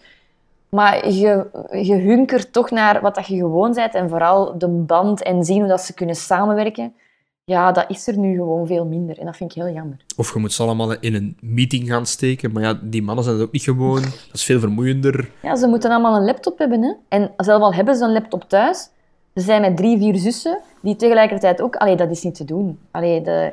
Je ziet enorm de verschillen tussen, tussen thuissituaties daardoor wel. En dat is jammer, want je neemt kansen af die dat je op een normale manier... Allee, bij een normale situatie eigenlijk... Kansen af van ja. kansarme gezinnen al. Ja. Meestal, want het zijn juist die personen die, die het soms niet, niet kunnen betalen voor uh, een laptop. Of, of zelfs, soms heb je al voldoende aan een iPad, dat je de juf kunt zien, dat je kunt luisteren. Of een tablet, uh, wat dan al iets gedrukt in de kosten. Een goedkope Android-tablet is al 100, 200 euro. Maar zelfs voor sommige mensen dat inderdaad ook, dat is ook gewoon heel veel geld. Gewoon. Uh, en zeker als je inderdaad drie, vier kinderen hebt, dat je moet allemaal op onderwijs sturen. Die moeten allemaal tegelijkertijd les volgen. Hè. Maar momenteel, de huidige situatie bij jullie is... Ja, het is allee, ik stuur mijn dochter naar school en ik zie daar iedereen toekomen, dus ik vermoed dat, dat bij jullie ook contactonderwijs is. Ja, enkel in het eerste. Hè. Ah. In de, eerste, allee, de eerste graad, enkel eerste graad. De andere uh, jaren, dus drie, vier en vijf, is uh, halftijds. Halftijds live en dan halftijds online. Ja, klopt. Dat is een hele regeling ook. Hè. Um, je mocht dat wel zelf kiezen per school, hoe dat je dat um, deed. Sommigen zeiden van, uh, van ja, wij gaan week om week doen, dus een week echt voltijds school en dan uh, voltijds afstandsonderwijs. Maar wij vonden dat gevaarlijk, uh, omdat je dan een, echt een week de leerling kwijt bent. Um, en bij sommigen werkt dat, maar bij een hele hoop, dat hebben we gemerkt in de, de eerste quarantaine, hè, vorig schooljaar. Bij sommigen zijn je kwijt en dat is echt kostbare tijd dat je dan opnieuw verliest. Dus wij werken nu met um, dat een groep in de voormiddag uh, in de week les heeft en de week nadien in de namiddag. En dan hebben we een andere groep die eigenlijk om is. Dus in de middag wisselen die eigenlijk om. Dus zo zien we eigenlijk elke leerling iedere dag. Ja, en hoe werkt dat dan? Krijgen ze dan heel veel taken mee of zo? Want uiteindelijk, je moet toch nog alles gezien krijgen op die kortere tijd. Ja, maar alles gezien krijgen, dat werkt niet. Hè? Allee, dat, is, dat, is, dat is een mooi fabeltje en we doen wel ons best. Maar je kunt jij wel uh, filmpjes maken op voorhand, je kunt jij oefeningen online maken, dat is allemaal wel te doen. Maar op zich, de verwerkingstijd dat een leerling nodig heeft, is veel groter als dat op zelfstandige manier is. Het is misschien dieper, maar het duurt veel langer. Um, en je merkt, je kunt niet alles zien zoals dat je vorig jaar gezien hebt. En dat is oké. Ik denk dat, het, dat we moeten ophouden met de leerlingen vol te stompen. Met je moet dat kunnen en dat moet lukken en ik moet mijn leerplannen voldoen. En de leerlingen uh, zitten vol, ook mentaal. Um, je ziet dat, die zijn echt aan het afzien van wat er allemaal aan het gebeuren is rondom hen. Het is al moeilijk, de puberteit, en laat staan dat alles wat normaal gezien standvastig is, dat is gewoon verdwenen. En dat is heel erg. En dan vergeten dat vaak. Het, uh, het uh, psychisch welzijn is iets wat we nog... Allee, daar hebben we nu al veel experts gezegd. Maar dat is iets wat we nog jaren gaan meeslepen met deze generatie. Um, maar ik denk hey, over die, over die uh, psychosociale impact, ik denk dat die er is. Maar ik ben er ook van overtuigd dat als we dat goed opvangen, dat dat ook iets is dat snel opgelost kan worden. Als we de leerlingen nu een stem geven en regelmatig naar hen luisteren, dan denk ik wel dat dat opgevangen wordt op Ja, maar oké, maar, maar weer al, het, het, het, allez, uh, ik denk, allez, jij weet het ook, klinisch psycholoog, hè, die verzuipen nu al op elk vlak. Allee, ik bedoel, uh, in de sector waarin, waarin mijn vrouw werkt, dat is vooral met uh, ouderen, uh, andere sectoren, die zwemmen nu al in het werk van personen, volwassenen die uitgeblust zijn. Wie gaat al die kinderen opvangen? Who's gonna think about the children? Wat is dat? Ja, voorlopig zijn dat de leerkrachten, hè? Ja, de, ja. ja. Daarin, daarin, spelen wij een belangrijke rol. Ja, maar dat gaat... Allee, laten we de, eerste, de eerste linie eigenlijk, hè? De, ja, oké, okay, mm -hmm. maar dan... Heb, heb jij daar de bandbreedte voor, voor al je studenten op te vangen? Ik doe wat ik kan. Oh, ja. En ja, soms is dat, ja, dat, dat gaat ten onkoste van mijn, uh, van mijn privéleven. Ja, laat, allee, ik denk dat alle leerkrachten dat even nu kunnen beamen, dat luisteren naar deze podcast. Maar je, je doet dat omdat je die graag hebt en omdat je mij inzet. Um, is dat hoeveel dat je zou willen? Nee, absoluut niet. Maar alle kleine beetjes helpen. Gewoon een, een, mailtje sturen van hey, succes, ik denk aan u. Of in de wandelgangen gewoon, hoe is het nu met u? En even, niet gewoon van hey, dag hè, en uh, alles gaat goed en, en weg, maar echt gewoon blijven binnen? stilstaan. Is de deadline? nee, nee. Ja. Maar, ja, nee, maar, ja. maar het is nee, nee, ik snap het. Ik heb, um, in mijn vak zijn er uh, een twee, drietal studenten die forfait hebben gegeven voor dit semester, voor, voor mijn vak, die even gewoon zegt van kijk, het wordt met veel vanwege die en die privéredenen. En dan, dan kaderen ze dat en dan zeggen ze van kijk, uh, ik, ga, ik hoop dat ik het bij het examen nog kan. Uh, want ja, bij ons in, in ons geval natuurlijk, het, bij jullie, heb, hebben jullie semestervakken? Ik denk het niet, hè? Dat is meestal een jaargans, hè? Dat zijn jarenvakken, ja. Ja, wel. Maar bij ons dus mijn vak is afgelopen nu. Dus wat is heel gevaarlijk altijd in de tweede zit, die vakken van het eerste semester dat je gebuist bent, die slaagpercentages zijn nog lager dan tweede semestervakken puur omdat het nog zo lang duurt. Dus ik heb ook altijd gezegd van, is geen probleem als je vragen hebt, als je uh, vastzit, er is nog een heel tweede semester, ik ben toch les aan het geven, of dat ik nu een Teamsbericht extra stuur naar u met wat tips en tricks, dat, allee, dat gaat mijn rekening niet maken. Dus ja, maar dat de... doet wel heel veel voor hen. Ik vind dat echt knap dat je dat doet. Oh ja, maar ik ben niet, zeker niet de enige. Er zijn andere docenten dat dat ook allemaal doen. Allee, dus, dat is toch wat, wat ik hoor in de teamswandelgangen. Hè? Want uh, dat, is, dat, is, ook al veranderd. Ja, ik, ik dat ook zal. Ik denk dat ik het misschien op de podcast heb gezegd. Je hebt soms studenten die dan op Teams een vraag stellen en dan, dan geeft je wat uitleg of dan helpt je hun verder en dan is ah ja, oké, sorry voor het storen, ik heb ja. geen probleem. Dat is het hele punt. Hè. We worden betaald hiervoor. Niet ja. genoeg, maar... Daarover straks ah. meer. Hallo, al die ambtenaren hebben een pensioen. En we hebben betaald met ons belastingsgeld. Sorry, ik, ik, ik moet ook even soms de andere kant van de discussie uh, belichamen. dat klonk gelijk een uitspatting van Urbanus. dat moet ik, dat moet ik wat hezer praten. Ja, uh, uh, ja, en mijn onkel Colonel. Nee, um, dat is een callback naar vorige episode. Ellen, waarom heb je gekozen voor uh, het middelbaar? Ja, eigenlijk een beetje door haar vrouw. Door, door, door mijn vrouw? Nee, omdat ik denk vanaf het derde zaten we echt in dezelfde klas. Dus één en twee zaten... Allee, in twee zaten we ook al bij elkaar, maar dan kenden we elkaar nog niet zo heel goed. Uh, maar vanaf drie, ik denk dat wij vanaf dan eigenlijk een beetje onafscheidelijk waren en heel vaak naast elkaar zaten. En ja, Lien is nogal een creatieveling en zij tekende nogal vaak. Uh, dus ze was vaak niet aan het opletten. Dus eigenlijk was dat nadien van, zeg, leg het wel een keer uit. En ik vond dat eigenlijk zo leuk om uit te leggen. En ook, ja, Lien is een slimme, dus zat het dan ook wel door, gelukkig maar. Dus ik had zoiets van, hé, hey, ik kan dat eigenlijk wel goed uitleggen. Ik ga dat gewoon eens proberen. ik ga er proberen um, mijn carrière van te maken.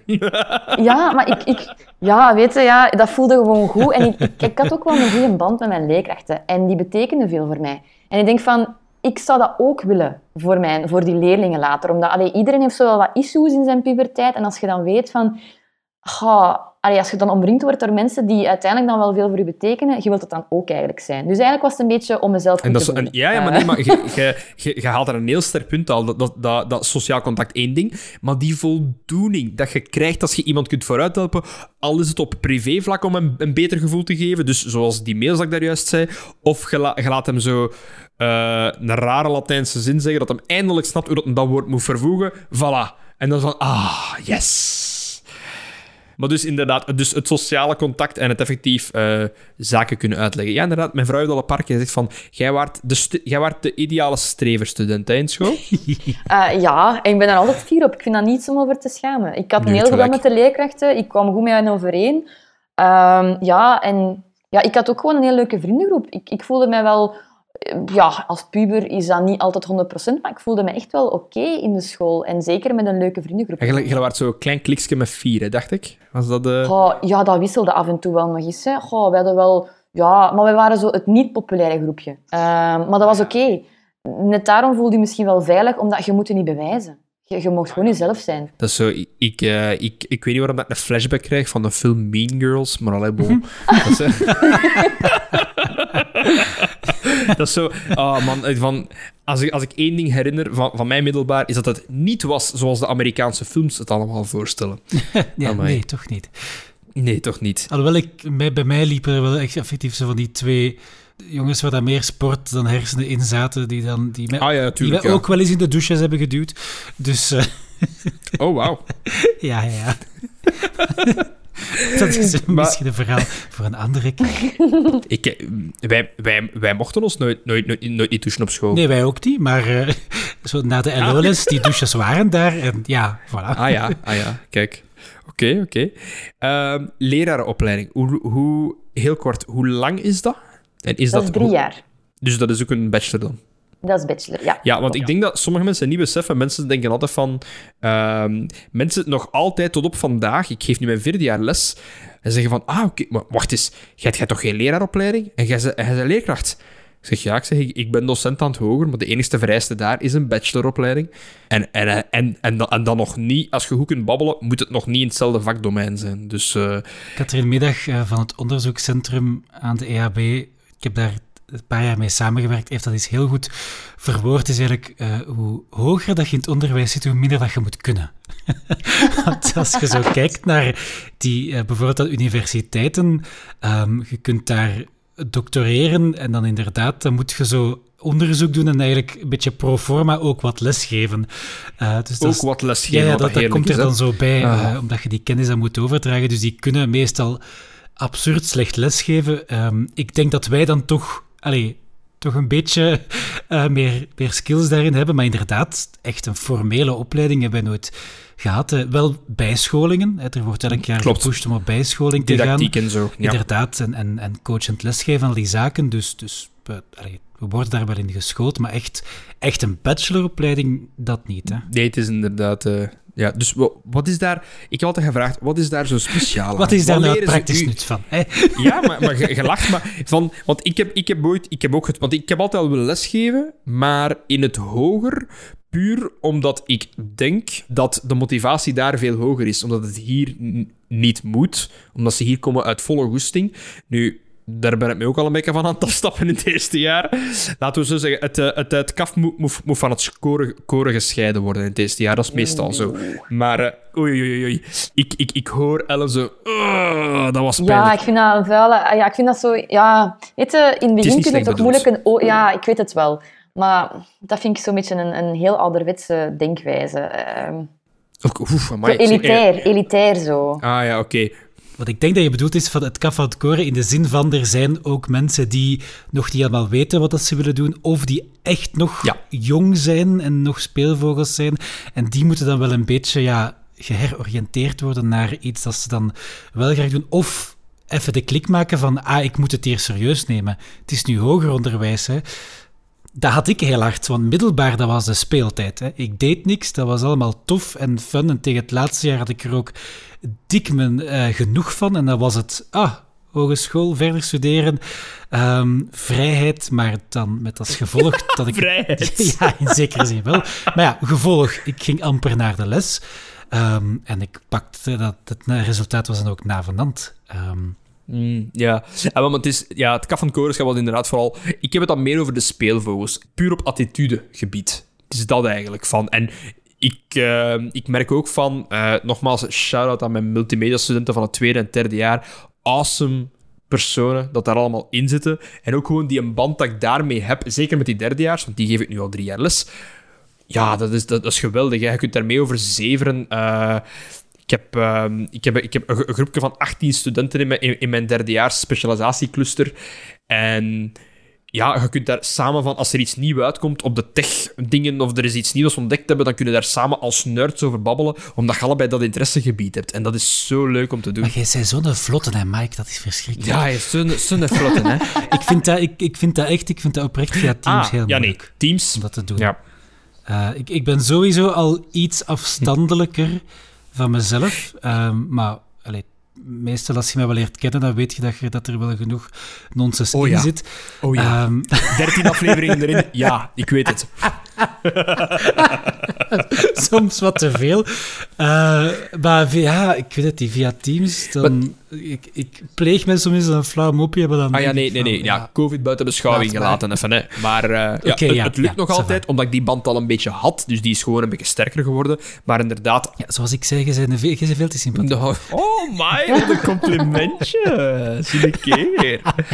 um, maar dus, de lerarenopleiding. Wat, wat weet jij meer als ons en wat kun jij ons bijbrengen? Uh, ik ga daar direct eerlijk in zijn. Eigenlijk weinig, omdat... Uh, weet je, ik geloof er eigenlijk wel in dat je het meeste leert uit ervaring. En in die opleiding zit wel, heb wel heel veel... Allez, doe je heel veel ervaring op. Uh, nu, je leert wel een aantal pedagogische technieken, maar dat is allemaal mooi op papier. maar ja, je moet het dan... Het, het is vooral het moeilijkste als beginnende leerkracht om je eigen stijl te vinden. En je kunt ja van alles geleerd hebben, maar als dat niet in je stijl ligt, dan pakt dat niet. En dan gaat er bijvoorbeeld uitgelachen worden, uh, zoals dat jij dan deed bij de beginnende leerkrachten. Um, het is heel moeilijk in het begin om sympathiek over te komen, maar ook je eigen te zijn en ook je grenzen duidelijk te stellen. Vooral dat is belangrijk. Dat vergeten heel veel beginnende leerkrachten. Dat leerde niet in die opleiding. Je leert zelf niet om een jaarplan op te maken. Um, en Wat dat is een jaarplan? Ja, ja voilà. hebben, uh, hebben, we dat, hebben we dat echt nodig, Ellen? Hebben we dat echt nodig? Dat wordt, dat wordt uh, door de inspectie, ah, de inspectie. bekeken. Dus uh, op papier hebben we dat nodig. Zo, Jurgen ja, Stief begint er maar aan. Wij doen dat niet. um, dus ik heb, ik heb heel veel geleerd wel uit mijn opleiding. Ik zeg, allee, voor mij was dat echt een, een ideale manier om vooral te ontdekken dat het effectief iets voor mij was. Um, ook ontdekt je soms dat het niet voor u iets is. Maar ik heb daar, ik heb daar wel veel, uit geleerd, omdat ik heel veel kans kreeg om daar, om daar te oefenen. Ik heb heel veel stages moeten doen. Uh, ik had ook wel heel interessante lessen en, en, toffe en inspirerende docenten. Maar al, ik geloof wel dat als, je, als dat in u al zit, dat je dat eigenlijk niet altijd nodig hebt. Um, het is vooral bedoeld voor, voor ja, denk ik, vooral om, om dingen te ontluiken zal het zo zeggen. Maar als, je dat, als, je dat, als dat in u zit, dan kun je dat zonder opleiding. Daar ben ik van overtuigd. Maar, want ik weet dat jij dat, dat, jij dat niet hebt gedaan. Maar ik ben ervan overtuigd dat jij een geweldige Oh, jongens, toch, wat is um, dat hier allemaal? Hmm. Dat mag ook je zeggen. Ik zit genoeg op je te zitten als ik bij je ben. Nee, daar, daar zit iets in. Ik had wel nog een, een vraag over zo die grenzen stellen. Want ik denk dat dat ook een, een groot verschil is tussen het middelbaar en het, het hoger onderwijs. Um, ik had daar in het begin een beetje schrik voor. Uh, zo'n groot, want we hebben soms ook lessen in, in zo'n aula. Hè, daar zitten dan 80... Tot, ja, 80, 80 120, ja, 80 mensen uh, in. dacht ik, oh nee, als die niet gaan luisteren, wat moet ik dan doen? um, ik, ik, ik, ik, zou streng zijn, ik vind dat... Allez, ik doe dat wel, maar van binnen is dat dan zo... Oh. Oh. Ja, nu, nu gaan ze dat horen en dan gaan ze allemaal beginnen relschoppen in mijn les. Uh, nee, dat is niet waar. Nee, dat is net het punt dat ik wilde maken. Uh, bij ons op de hogeschool zijn ze uh, een pak rustiger. Die, die klas staat niet op stelten. Um, je moet de hoogste keer zeggen, jongens, even even wat stiller of zo. En dan wordt er wel naar geluisterd. Dat is ook, denk ik, één, het is hoger onderwijs, dus ze hebben wel door dat het wat anders is. En twee, IT-studenten zijn ook niet misschien de meest uitbundige studenten. Maar dat is dan toch in middelbaar, denk ik, wel anders. Dat is soms inderdaad echt wel, wel lastig. Vandaar dat ik wel in het begin... Um, goh, ik, ben, ik ben niet een roeperige leerkracht. Ik ben wel gewoon iemand dat... Ik ben een uitleg aan het geven. En als in één keer mensen beginnen te babbelen, dan stop ik. Dat is, dat is de beste. Oh, en ik laat ze eigenlijk een beetje zo, zo onderling... Zo van, je moet stil zijn dat ik niet de boze moet zijn. Maar ik ben daar wel heel consequent in. Um, en ik, ik, maar ik maak ook ruimte voor een keer te zeven en te lachen. Maar ze weten ook wanneer ze stil moeten zijn. En dat is iets wat dat heel lang soms duurt bij de nieuwe leerlingen. Ze moeten mijn grenzen kennen. Ik ben er voor jullie, maar als ik even kort iets uitleg, ja, dan moet je gewoon luisteren. Dat is een teken van respect. En dan kan ik zo wel soms zo wat sarcastisch zijn. Dus ik ben aan het uitleg geven en ik hoor zo'n groepje babbelen. Zo van, oh, sorry, ik ben jullie aan het onderbreken. Oh, dat is zo onbeleefd van mij. Sorry, ik zal stoppen met zwijgen. En dan zitten ze zo kijken van, super awkward. Heel de klas kijkt en dan denk je van, dat zal je leren. Je hebt dus dezelfde stijl als ik. Ah, ik heb dat ook. Dat is inderdaad... Ah, public, public shaming, ik word daar... Ja, mm. Ik vind dat geweldig. Ik vind me dat ook heel cool dan. Ah, ja, uiteraard, uiteraard. Dingen... Uh, mijn justice boner komt dan gewoon heel hard recht. En dan zeg ik van... Oh mij gaat, mij gaat het niet hebben. Dat is niet oh, oké. Okay. Oh, ja, wel... Oké, figuurlijk, hè, jongens. Figuurlijk, hè, alstublieft. Maar, uh, beginnen roepen werkt ook niet, want dat, dat hadden wij ook eens een... Uh, um, ik, ik, zal, ik zal zijn naam niet zeggen, maar onze aardrijkskunde leerkracht Um, er was ook zo die de klas echt in de hand had. Maar dat was wel een hele, vage, afwezige mens. Dus die was ook zo vaak wat in de war. Dus daar werd ook wel een beetje bij gelachen. Dat, werd, dat was hij op zijn paard en begon te roepen. Maar dan op dat moment, dat is ook als je begint te roepen, dan heb je eigenlijk al de confrontatie verloren. Hè? Dat is ook bij, bij, bij ruzies vaak zo. Um, ja, want dan werd, er, dan werd hem gewoon vierkant uitgelachen. Wat, het, wat de situatie niet beter maakte, natuurlijk. Maar, uh, maar inderdaad, nu dat je het zegt, ik had ook een paar leerkrachten die inderdaad... Er was er eens uh, leerkracht Nederlands, die was gewoon... Die had haar boek gepakt, die was gaan zitten. En dan was ze gewoon zo'n beetje aan het kijken. En dan hadden we ook wel inderdaad heel snel door van... Oei, oké, nu zijn we erover gegaan. Maar het is heel moeilijk zoeken als beginnende leerkracht om je wilt ondersteunen en je wilt ook uiteraard dat je plezant vinden.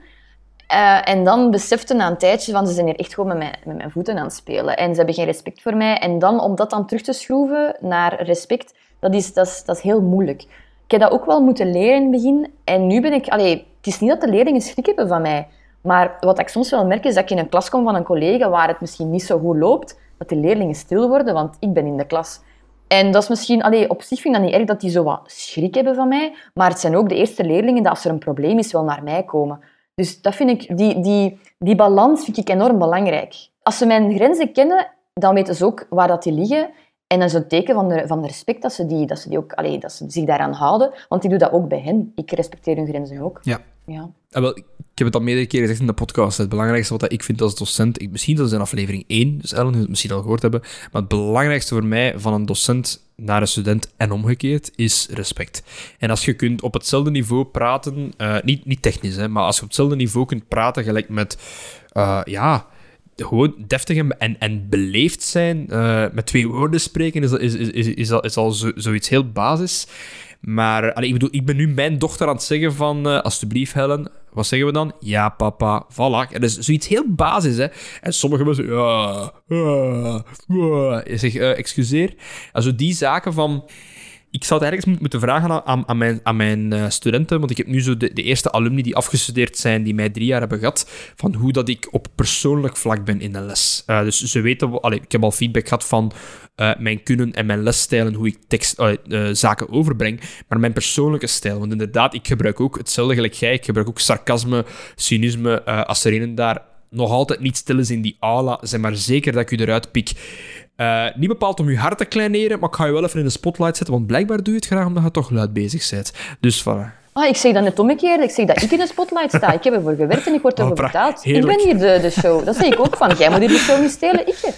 En dan, dan zijn die wel wat ongemakkelijk, maar ze lachen er dan ook wel mee. En dan zwijgen ze Ik ga nu een gastcollege laten komen geven bij ons. we vinden wel iets, we vinden wel iets. Nee, maar een vraagje. Hoe spreken ze jullie Hoe spreken ze jullie eigenlijk aan, jullie, allee, jullie studenten? Dat is een zeer mooie vraag. Dat is, in toegepaste informatica is de algemene regel uh, meneer of mevrouw en dan achternaam. Dat is, uh, of meneer gewoon in het algemeen. Uh, bij multimedia is het ietske losser in de zin van... sommige mensen zeggen gewoon standaard van hier, mijn voornaam is goed. Andere mensen staan op het feit van meneer of mevrouw. Bij mij is het heel eenvoudig. vanaf het moment dat jij beleefd kunt praten tegen mij, mogen mij Mike noemen. Vanaf het moment dat je erover gaat, dan zeg ik altijd van meneer De Rijken is goed hoor. En vanaf het dat, dat, dat ik dat zeg, dan gaan hun ogen open en dan beseffen ze van, oei, ik heb hier iets misgedaan. En dan zeg ik van, meneer De Rijken is voldoende.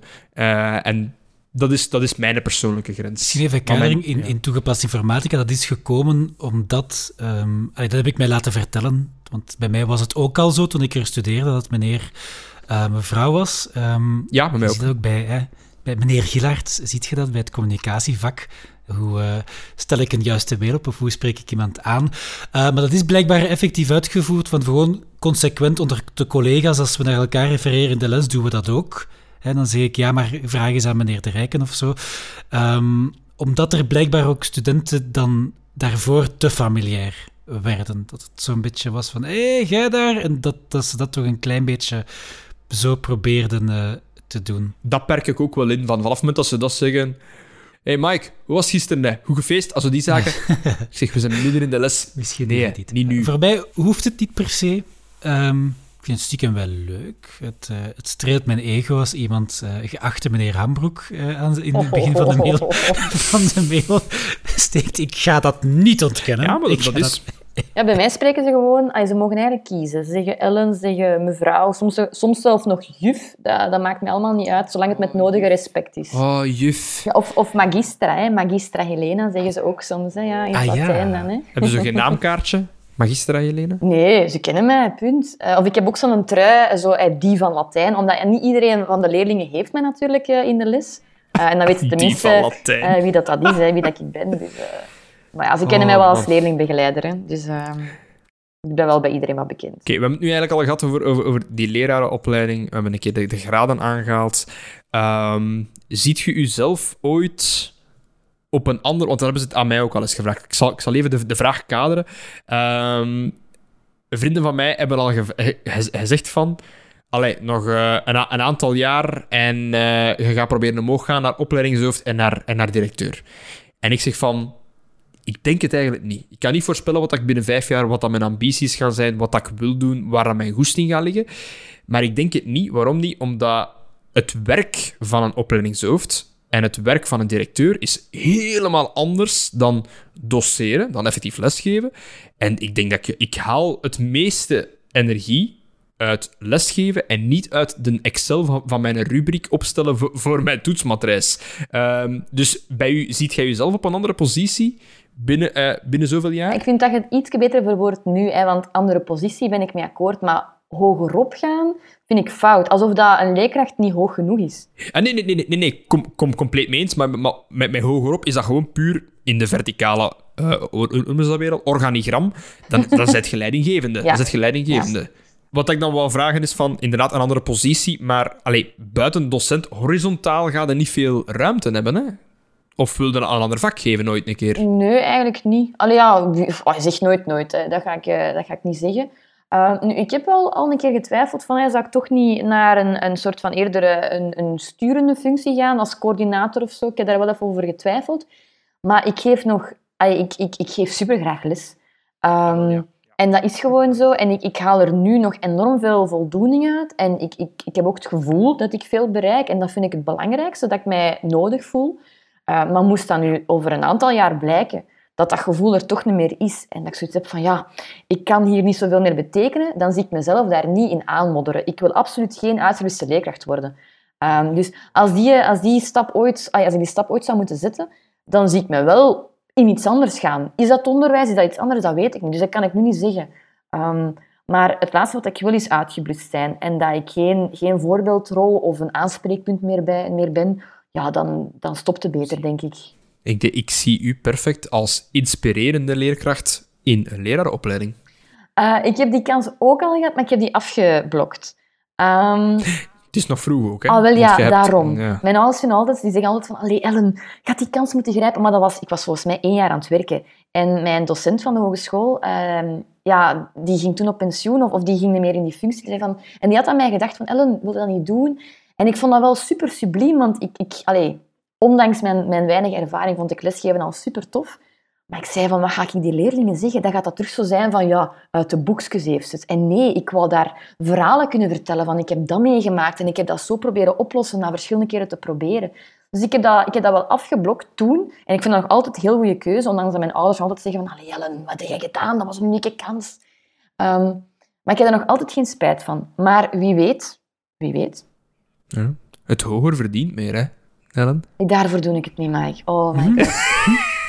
Daarvoor doe ik het niet. En ga niet over loon beginnen, hè, want daar word ik onnozel van. Oh. Ja, loon. loon. Allee, dus het volgende... Ik heb, ik heb, nog, eh, twee, ik heb nog twee... Want we, we, we, we hebben COVID er al een beetje doorgehaald, maar eh, we gaan het even over iets luchtiger hebben. Loon en verlof.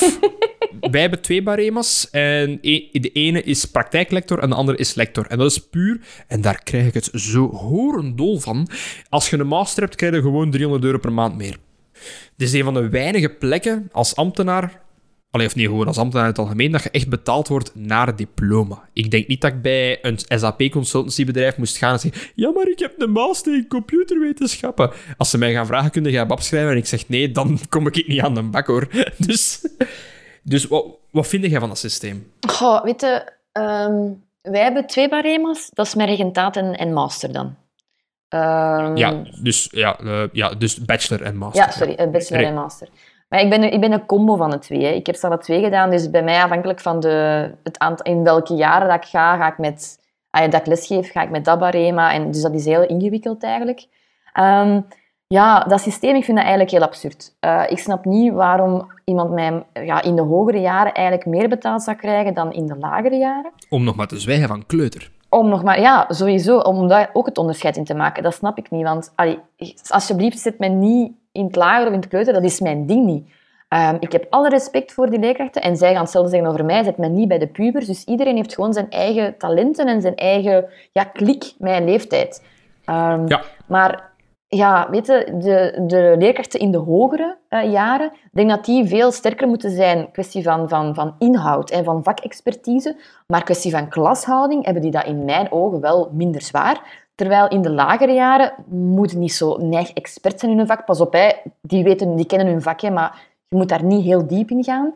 Uh, maar kwestie van klashouding, mannetjes, uh, dat is niet evident. Dus alles heeft zijn voor- en nadelen, heeft zijn, heeft zijn, zijn moeilijkheden. Waarom worden wij anders betaald? Nu, ik ben blij dat ik een masterdiploma heb, omwille van het, allee, dat ik toch wel iets extra krijg van loon. Maar eigenlijk vind ik het niet kunnen. Wacht, je zei juist dat je een lerarenopleiding had. Waar, welke master heb je gedaan? Ik heb de master Latijn ook, anders zou ik niet in de hogere graad kunnen staan. Hè. Je mocht enkel in de hogere graad lesgeven in middelbaar met een master. Dat is ook, zo, dat is ook zoiets vreemd uiteindelijk. Hè? Dat, dat, dat snap ik niet. Precies dat, pre, precies dat er... Allee, ik kijk nu zelf naar een collega van u die geen master heeft, die in het vierde les geeft. Dat, is, allee, dat slaagt toch op niks? Nee, dat slaat inderdaad op niks. Maar dat is iets nog van vroeger. En dat is, dat is zo'n logge machine. Uh, en ook als je nu aan iets durft aankomen van wat mensen gewoon zijn, dan ja, iedereen... Uh, dat is heel moeilijk, ja. Ja, en ook gewoon, ja, er valt ook niet te onderhandelen over loon. Hè. Je kunt geen slechte leerkracht zijn of een goede en je wordt je evenveel betaald op het einde van de rit. Hè. Daar, wel, daar, daar word ik horendol van. En dat, eh, en dat werkt die uitblussing ook een beetje in de hand, denk ik. Want er zijn vast ook wel leerkrachten die zeggen van, ja, kijk, eind van de maand of eind van het jaar krijg ik toch mijn, uh, mijn verloning. Um, en inderdaad, je hebt ook geen bonussen, want dat is in de privé. Kunt je, als je het echt goed doet, als je iets, een project hebt afgewerkt, dan kun je een bonus krijgen. Dat is allemaal niks. Ja, allee, ik moet ook gewoon zeggen, kwestie van, van loon, ik mag niet klagen. Uh, maar als je dat dan ja. vergelijkt met, met dan, ja, een partner die wel in de privé werkt, dan denk je van, maar mannetjes, ik moet mijn eigen laptop voorzien. Allee, ik heb nu ook wel een gekregen van school, maar ja, natuurlijk heb ik al, al die jaren al een van mezelf moeten, allee, moeten investeren. Um, iPads, al dat gebruik. Um, ik, heb, ik heb geen auto, ik heb geen extra checks, ik heb geen, allee, geen, geen hoe zeggen ze dat, voordelen. Het enige wat ik kan doen is mijn fietsvergoeding binnenbrengen. Het is bij ons hetzelfde, hè, ja. Uh, als, als wij ook, zeker als informatici, kijken naar onze vrienden in de privé, Dat is, ehm, eh, die beginnen misschien aan hetzelfde of iets lager loon, maar die hebben dan meteen auto, maaltijdchecks, gsm en zo. En die stijgen veel sneller. Na vijf jaar of zo, of na tien jaar zeker, ehm, gaan die een pak meer verdienen. Vind ik dat erg? Nee, want ik kom toe met wat ik heb. Ehm, maar wat dan wel lastig is voor ons als school, is als je dan externe wilt aantrekken om les te gaan geven vanuit een bedrijfservaring, vanuit een praktijkervaring, dan kijken die soms voor, voor dat, ja, nee, nee. Als ik, uh, als ik de namiddag bij een klant zit, dan verdien ik uh, uh, meer of evenveel dan dat ik hier op een week kan verdienen, als je het bij wijze van spreken. Hè. Dus dat is wel een moeilijkheid. En dat is dat is spijtig aan die keurslijf van die barema's. Ja, en, en wat dat dan ook nog frappant is... En, nee, ja, ik ben het volledig niet eens met die barema's. Ik, ik, eh, dat, je, dat je elk jaar omhoog gaat tot daar aan toe, maar weer al... De luieriken blijven erin. Ja, dat is waar. Ja, ja, nee, akkoord. Hey, maar de rotte appels moeten eruit, hè, volgens... Uh... Kijk maar daarmee. Vol, vol, volgens wie? Ben Wijts of Ah ja, onze gezegd, ik weet dat niet. Ja, ja, ja. ja. Heeft, Allee, een van de uitspraken uit de context gerukt waarschijnlijk. Uiteraard, maar, waarschijnlijk. Maar nee, ik, ik ben het daar wel mee eens. Die uitgebluste docenten, die blijven, omdat ze inderdaad de gouden kooi noemen ze dat bij ons, hè, van, vanaf het moment dat je vast benoemd bent, allee, je kunt de luxe, de, de luxe hebben om te zeggen van, ik stop ermee en ik ga iets gaan proberen. Lukt mij dan niet na twee jaar? Oké, kom terug. Geef mij een keer terug een voltijdse job aan mijn uitloon. Dank u. Niet discussiëren. Ik ben nu vakant, wat wil zeggen dat, dat ik een onbepaalde duurcontract heb. Want ik denk, in het hoger onderwijs hebben we iets meer geluk. Ja, uiteraard, als een, een, docent terugkomt en jij geeft dat vak, ja, dan moet je soms wel eens wijken. Oké, dat is niet helemaal zo. Maar ik denk dat het, heel, dat het veel brutaler is om werk te vinden in het middelbaar en hoe snel dat je daar van school soms moet kunnen veranderen. Ja, Jij hebt dat ook waar. een beetje meegemaakt, hè? Uh, nee, ik heb dat gelukkig niet meegemaakt, maar ik heb dat wel al veel gehoord. Um, is dat je eigenlijk, ze noemen dat uh, reaffectatie, dacht ik.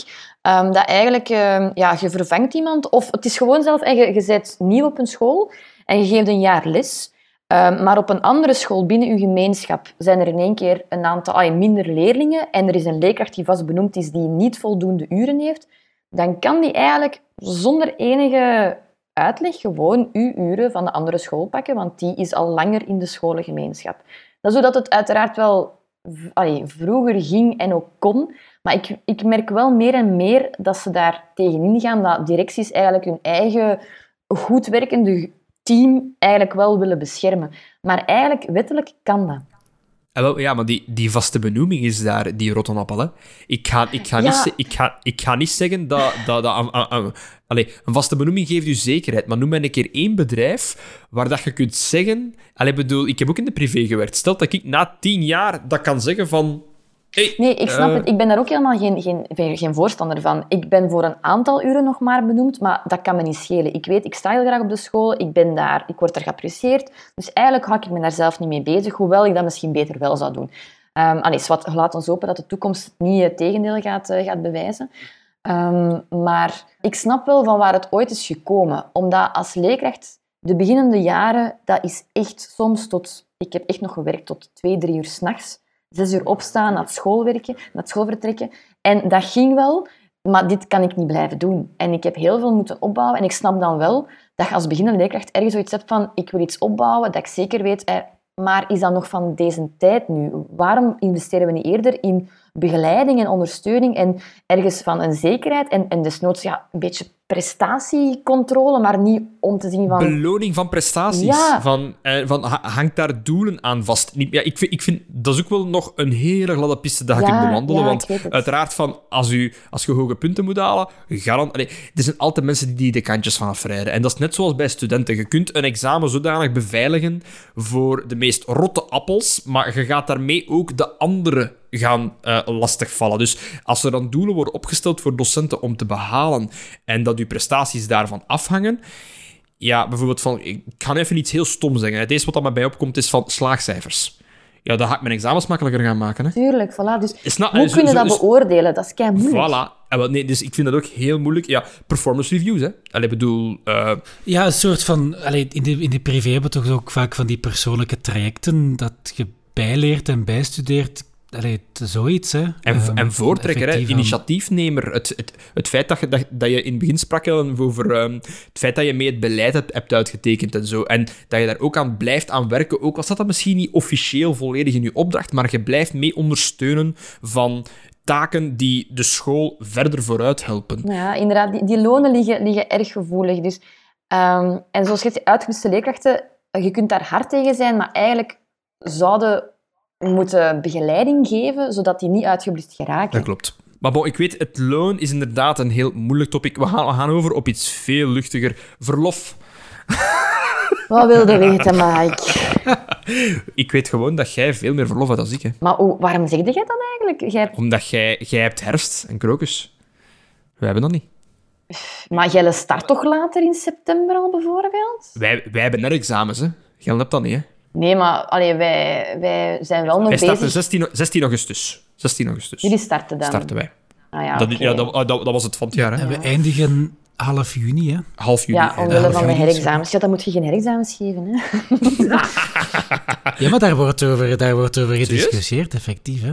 Omdat, eh, ja, ja, ja. Allee, welk eh, niveau? op niveau Bij van ons de, of- van of- de politiek. En de politiek, oké. Ja, ja, omdat eh, die herexamens of niet af te schaffen, maar toch zwaar terug te schroeven. Dan een tweede zit, eh, zoals in het middelbaar eigenlijk eerder uitzonderlijk is. Ja, inderdaad. Wij, dat is ook niet meer eh, vanzelfsprekend. Je moet daar echt voor zeggen van, is het nodig voor een herexamen? Heeft dat nut? Vooral dat nut. Heeft dat nut om een Oh, dat zou zoveel doen? logischer zijn. Dat zou Ah. zoveel logischer zijn. Want weet je wat, dat- waar ik zot van werd? Dat er studenten, goede studenten, splitsen hun examenperiodes. Goede studenten, hè. Dus je moet rekening houden. Ik, heb, ik was een die... Ik deed dat ook. Oh my god, ik krijg het ervan. Sorry, Mike. Oh, Sorry. is- als, ik, als, als ik achteraf daaraan terugdenk...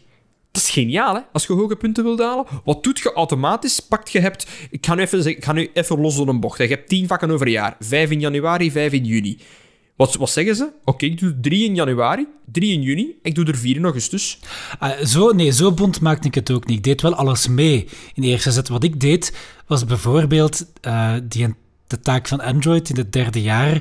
Heb ik gezegd van, ik ga me eerst focussen op mijn eindwerk en die taak doe ik in tweede zit. Ah, maar, ja, oké, maar, maar dat is, maar dat is hetzelfde. Maar als ik zeg van, ik doe vier Ja, maar ja, vakken... echt, niet echt van, ik doe maar een paar examens mee. Ik, ik probeer Ja, als je een werkstuk niet indient, Wim, heb je geen examen. Dat is geen examen, dat is een Maar dan, werkstuk. ja, maar dat is toch- een helft van onze... Van, van, van onze, van onze Sorry, Mike, het spijt mij. Ik zal het nooit meer is doen. zeven. De helft van onze zaken dat, dat, dat, dat wij laten studenten indienen, zijn werkstukken. Ja, we zijn een toegepaste informatica-richting, sowieso. Hè. Ehm, nee, maar ik bedoel...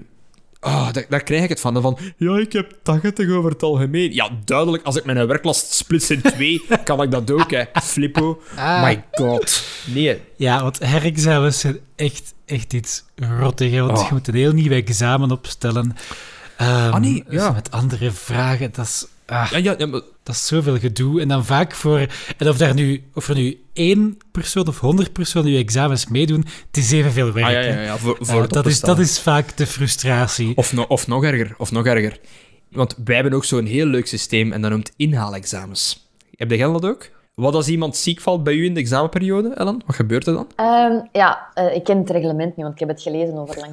dus als eigenlijk een leerling één keer afwezig is, dus bijvoorbeeld één dag, dan, en die komt de volgende dag terug, dan moet hij dat examen eigenlijk meteen afleggen. Ah, oké. Ja, oké. Dus bovenop het andere examen. Nu zijn het meerdere examens, ja, dan kun je dat niet maken. Dan wordt er eigenlijk met de klassenraad eh, een aantal eh, data beslist voor dat nog later dan te doen, maar dat is dan wel voor de vakantie nog. Maar oké, want, want je hebt ook kerst... kerst wat, bij jullie zijn er examenperiodes de twee weken voor kerst, neem ik aan. Ja, die zijn nu bezig, ja. Ah, die zijn nu bezig, ja, juist. Oeh. Oh my god, het is bijna kerst. Ah! Eh, nee, maar inderdaad, van, ehm, we hebben altijd één dag waarop inhaalexamens zijn. Maar dat is in dezelfde examenperiode. Nu, dat is om, om iedereen gelijk te trekken. Zijt je afwezig, doet je je examen op die dag. Zijt je meerdere dagen afwezig, je moogt maar, denk twee inhaalexamens per dag hebben.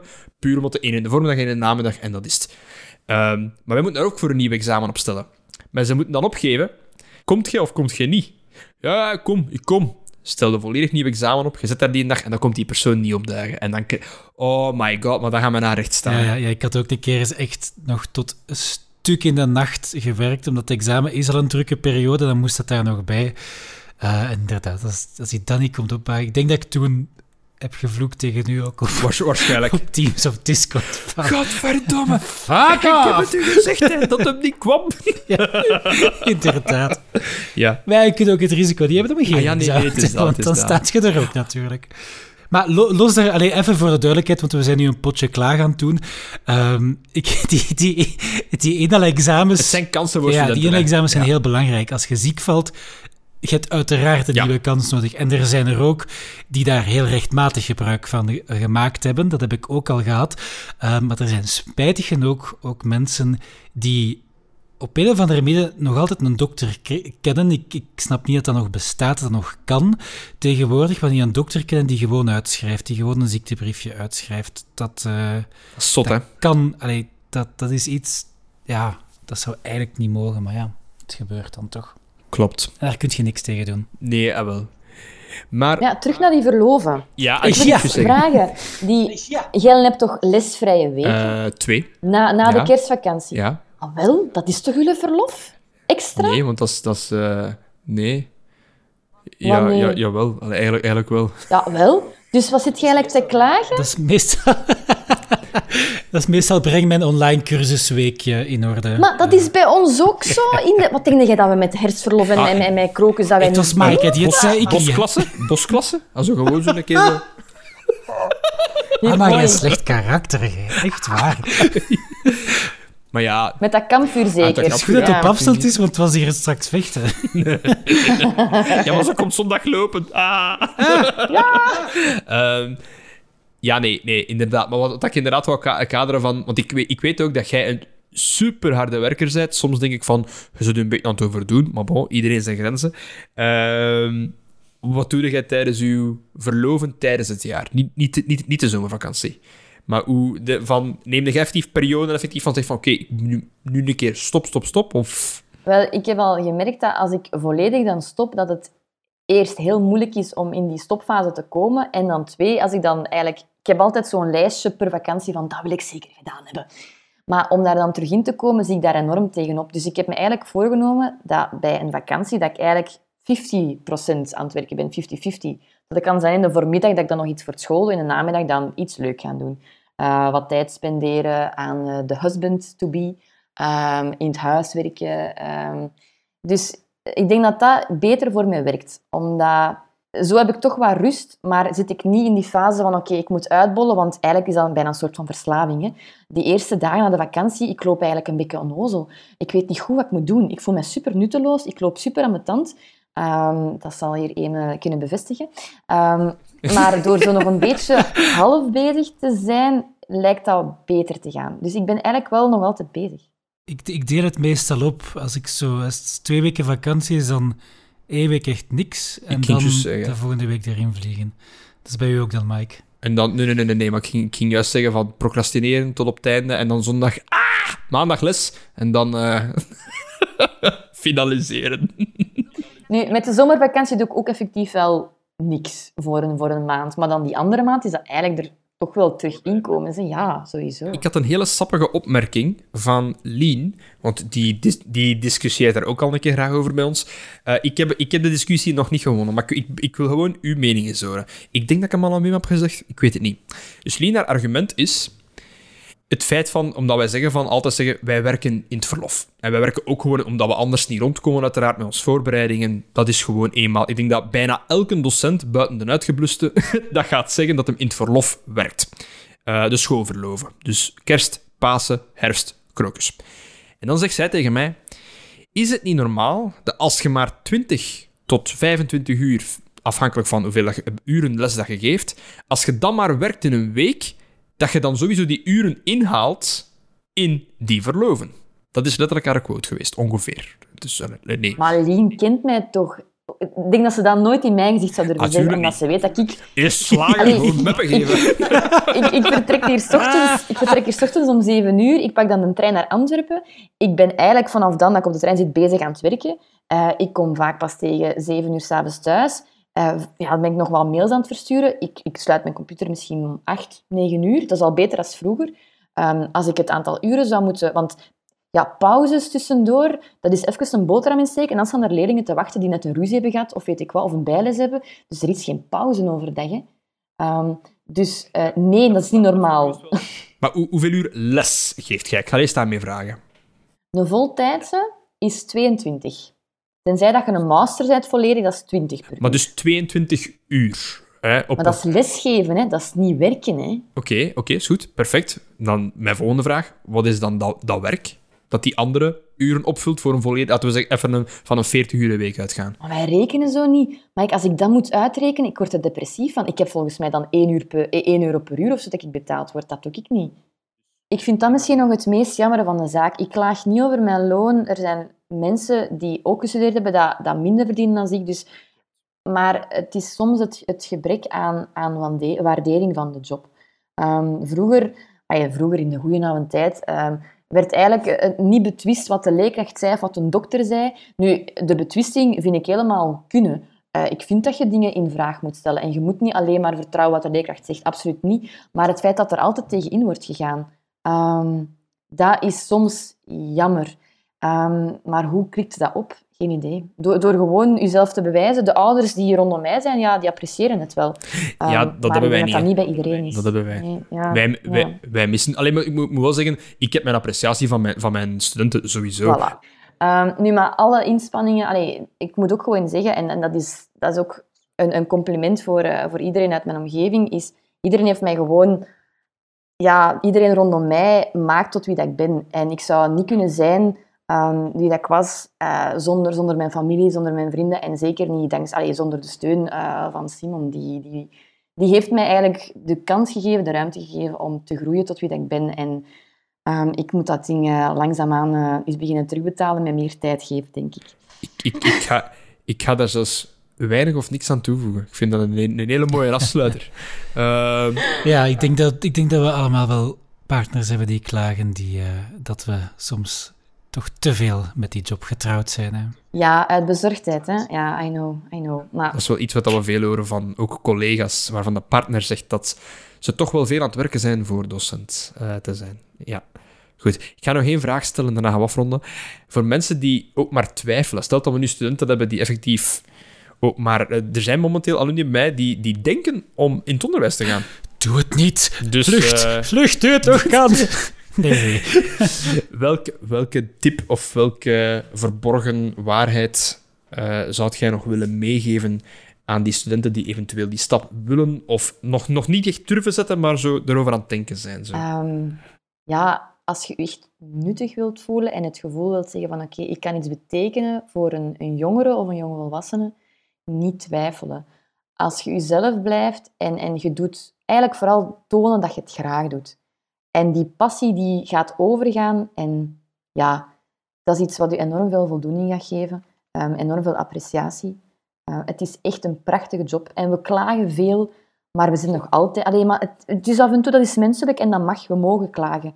Um, maar het is geweldig om te doen, echt waar. Eigenlijk Onderwijs gaat vooral over blijven kansen geven. Ook al lijkt het soms van, oh nee, daar kunnen we niks meer mee aanvangen. Er schuilt altijd iets in. Blijf kansen geven en blijf vertrouwen geven. En je, gaat zien wat dat, dat doet met, met jongeren en met jongvolwassenen. Dat is, dat is prachtig om te zien. Ik vind dat een geweldige carrière.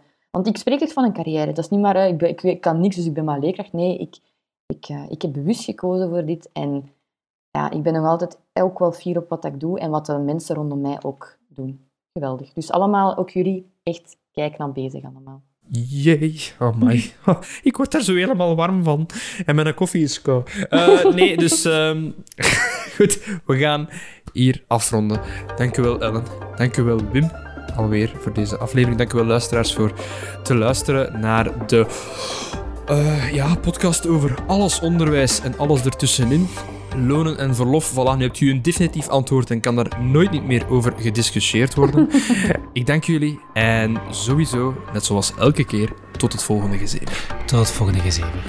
5 km per uur zuid-zuidwesten.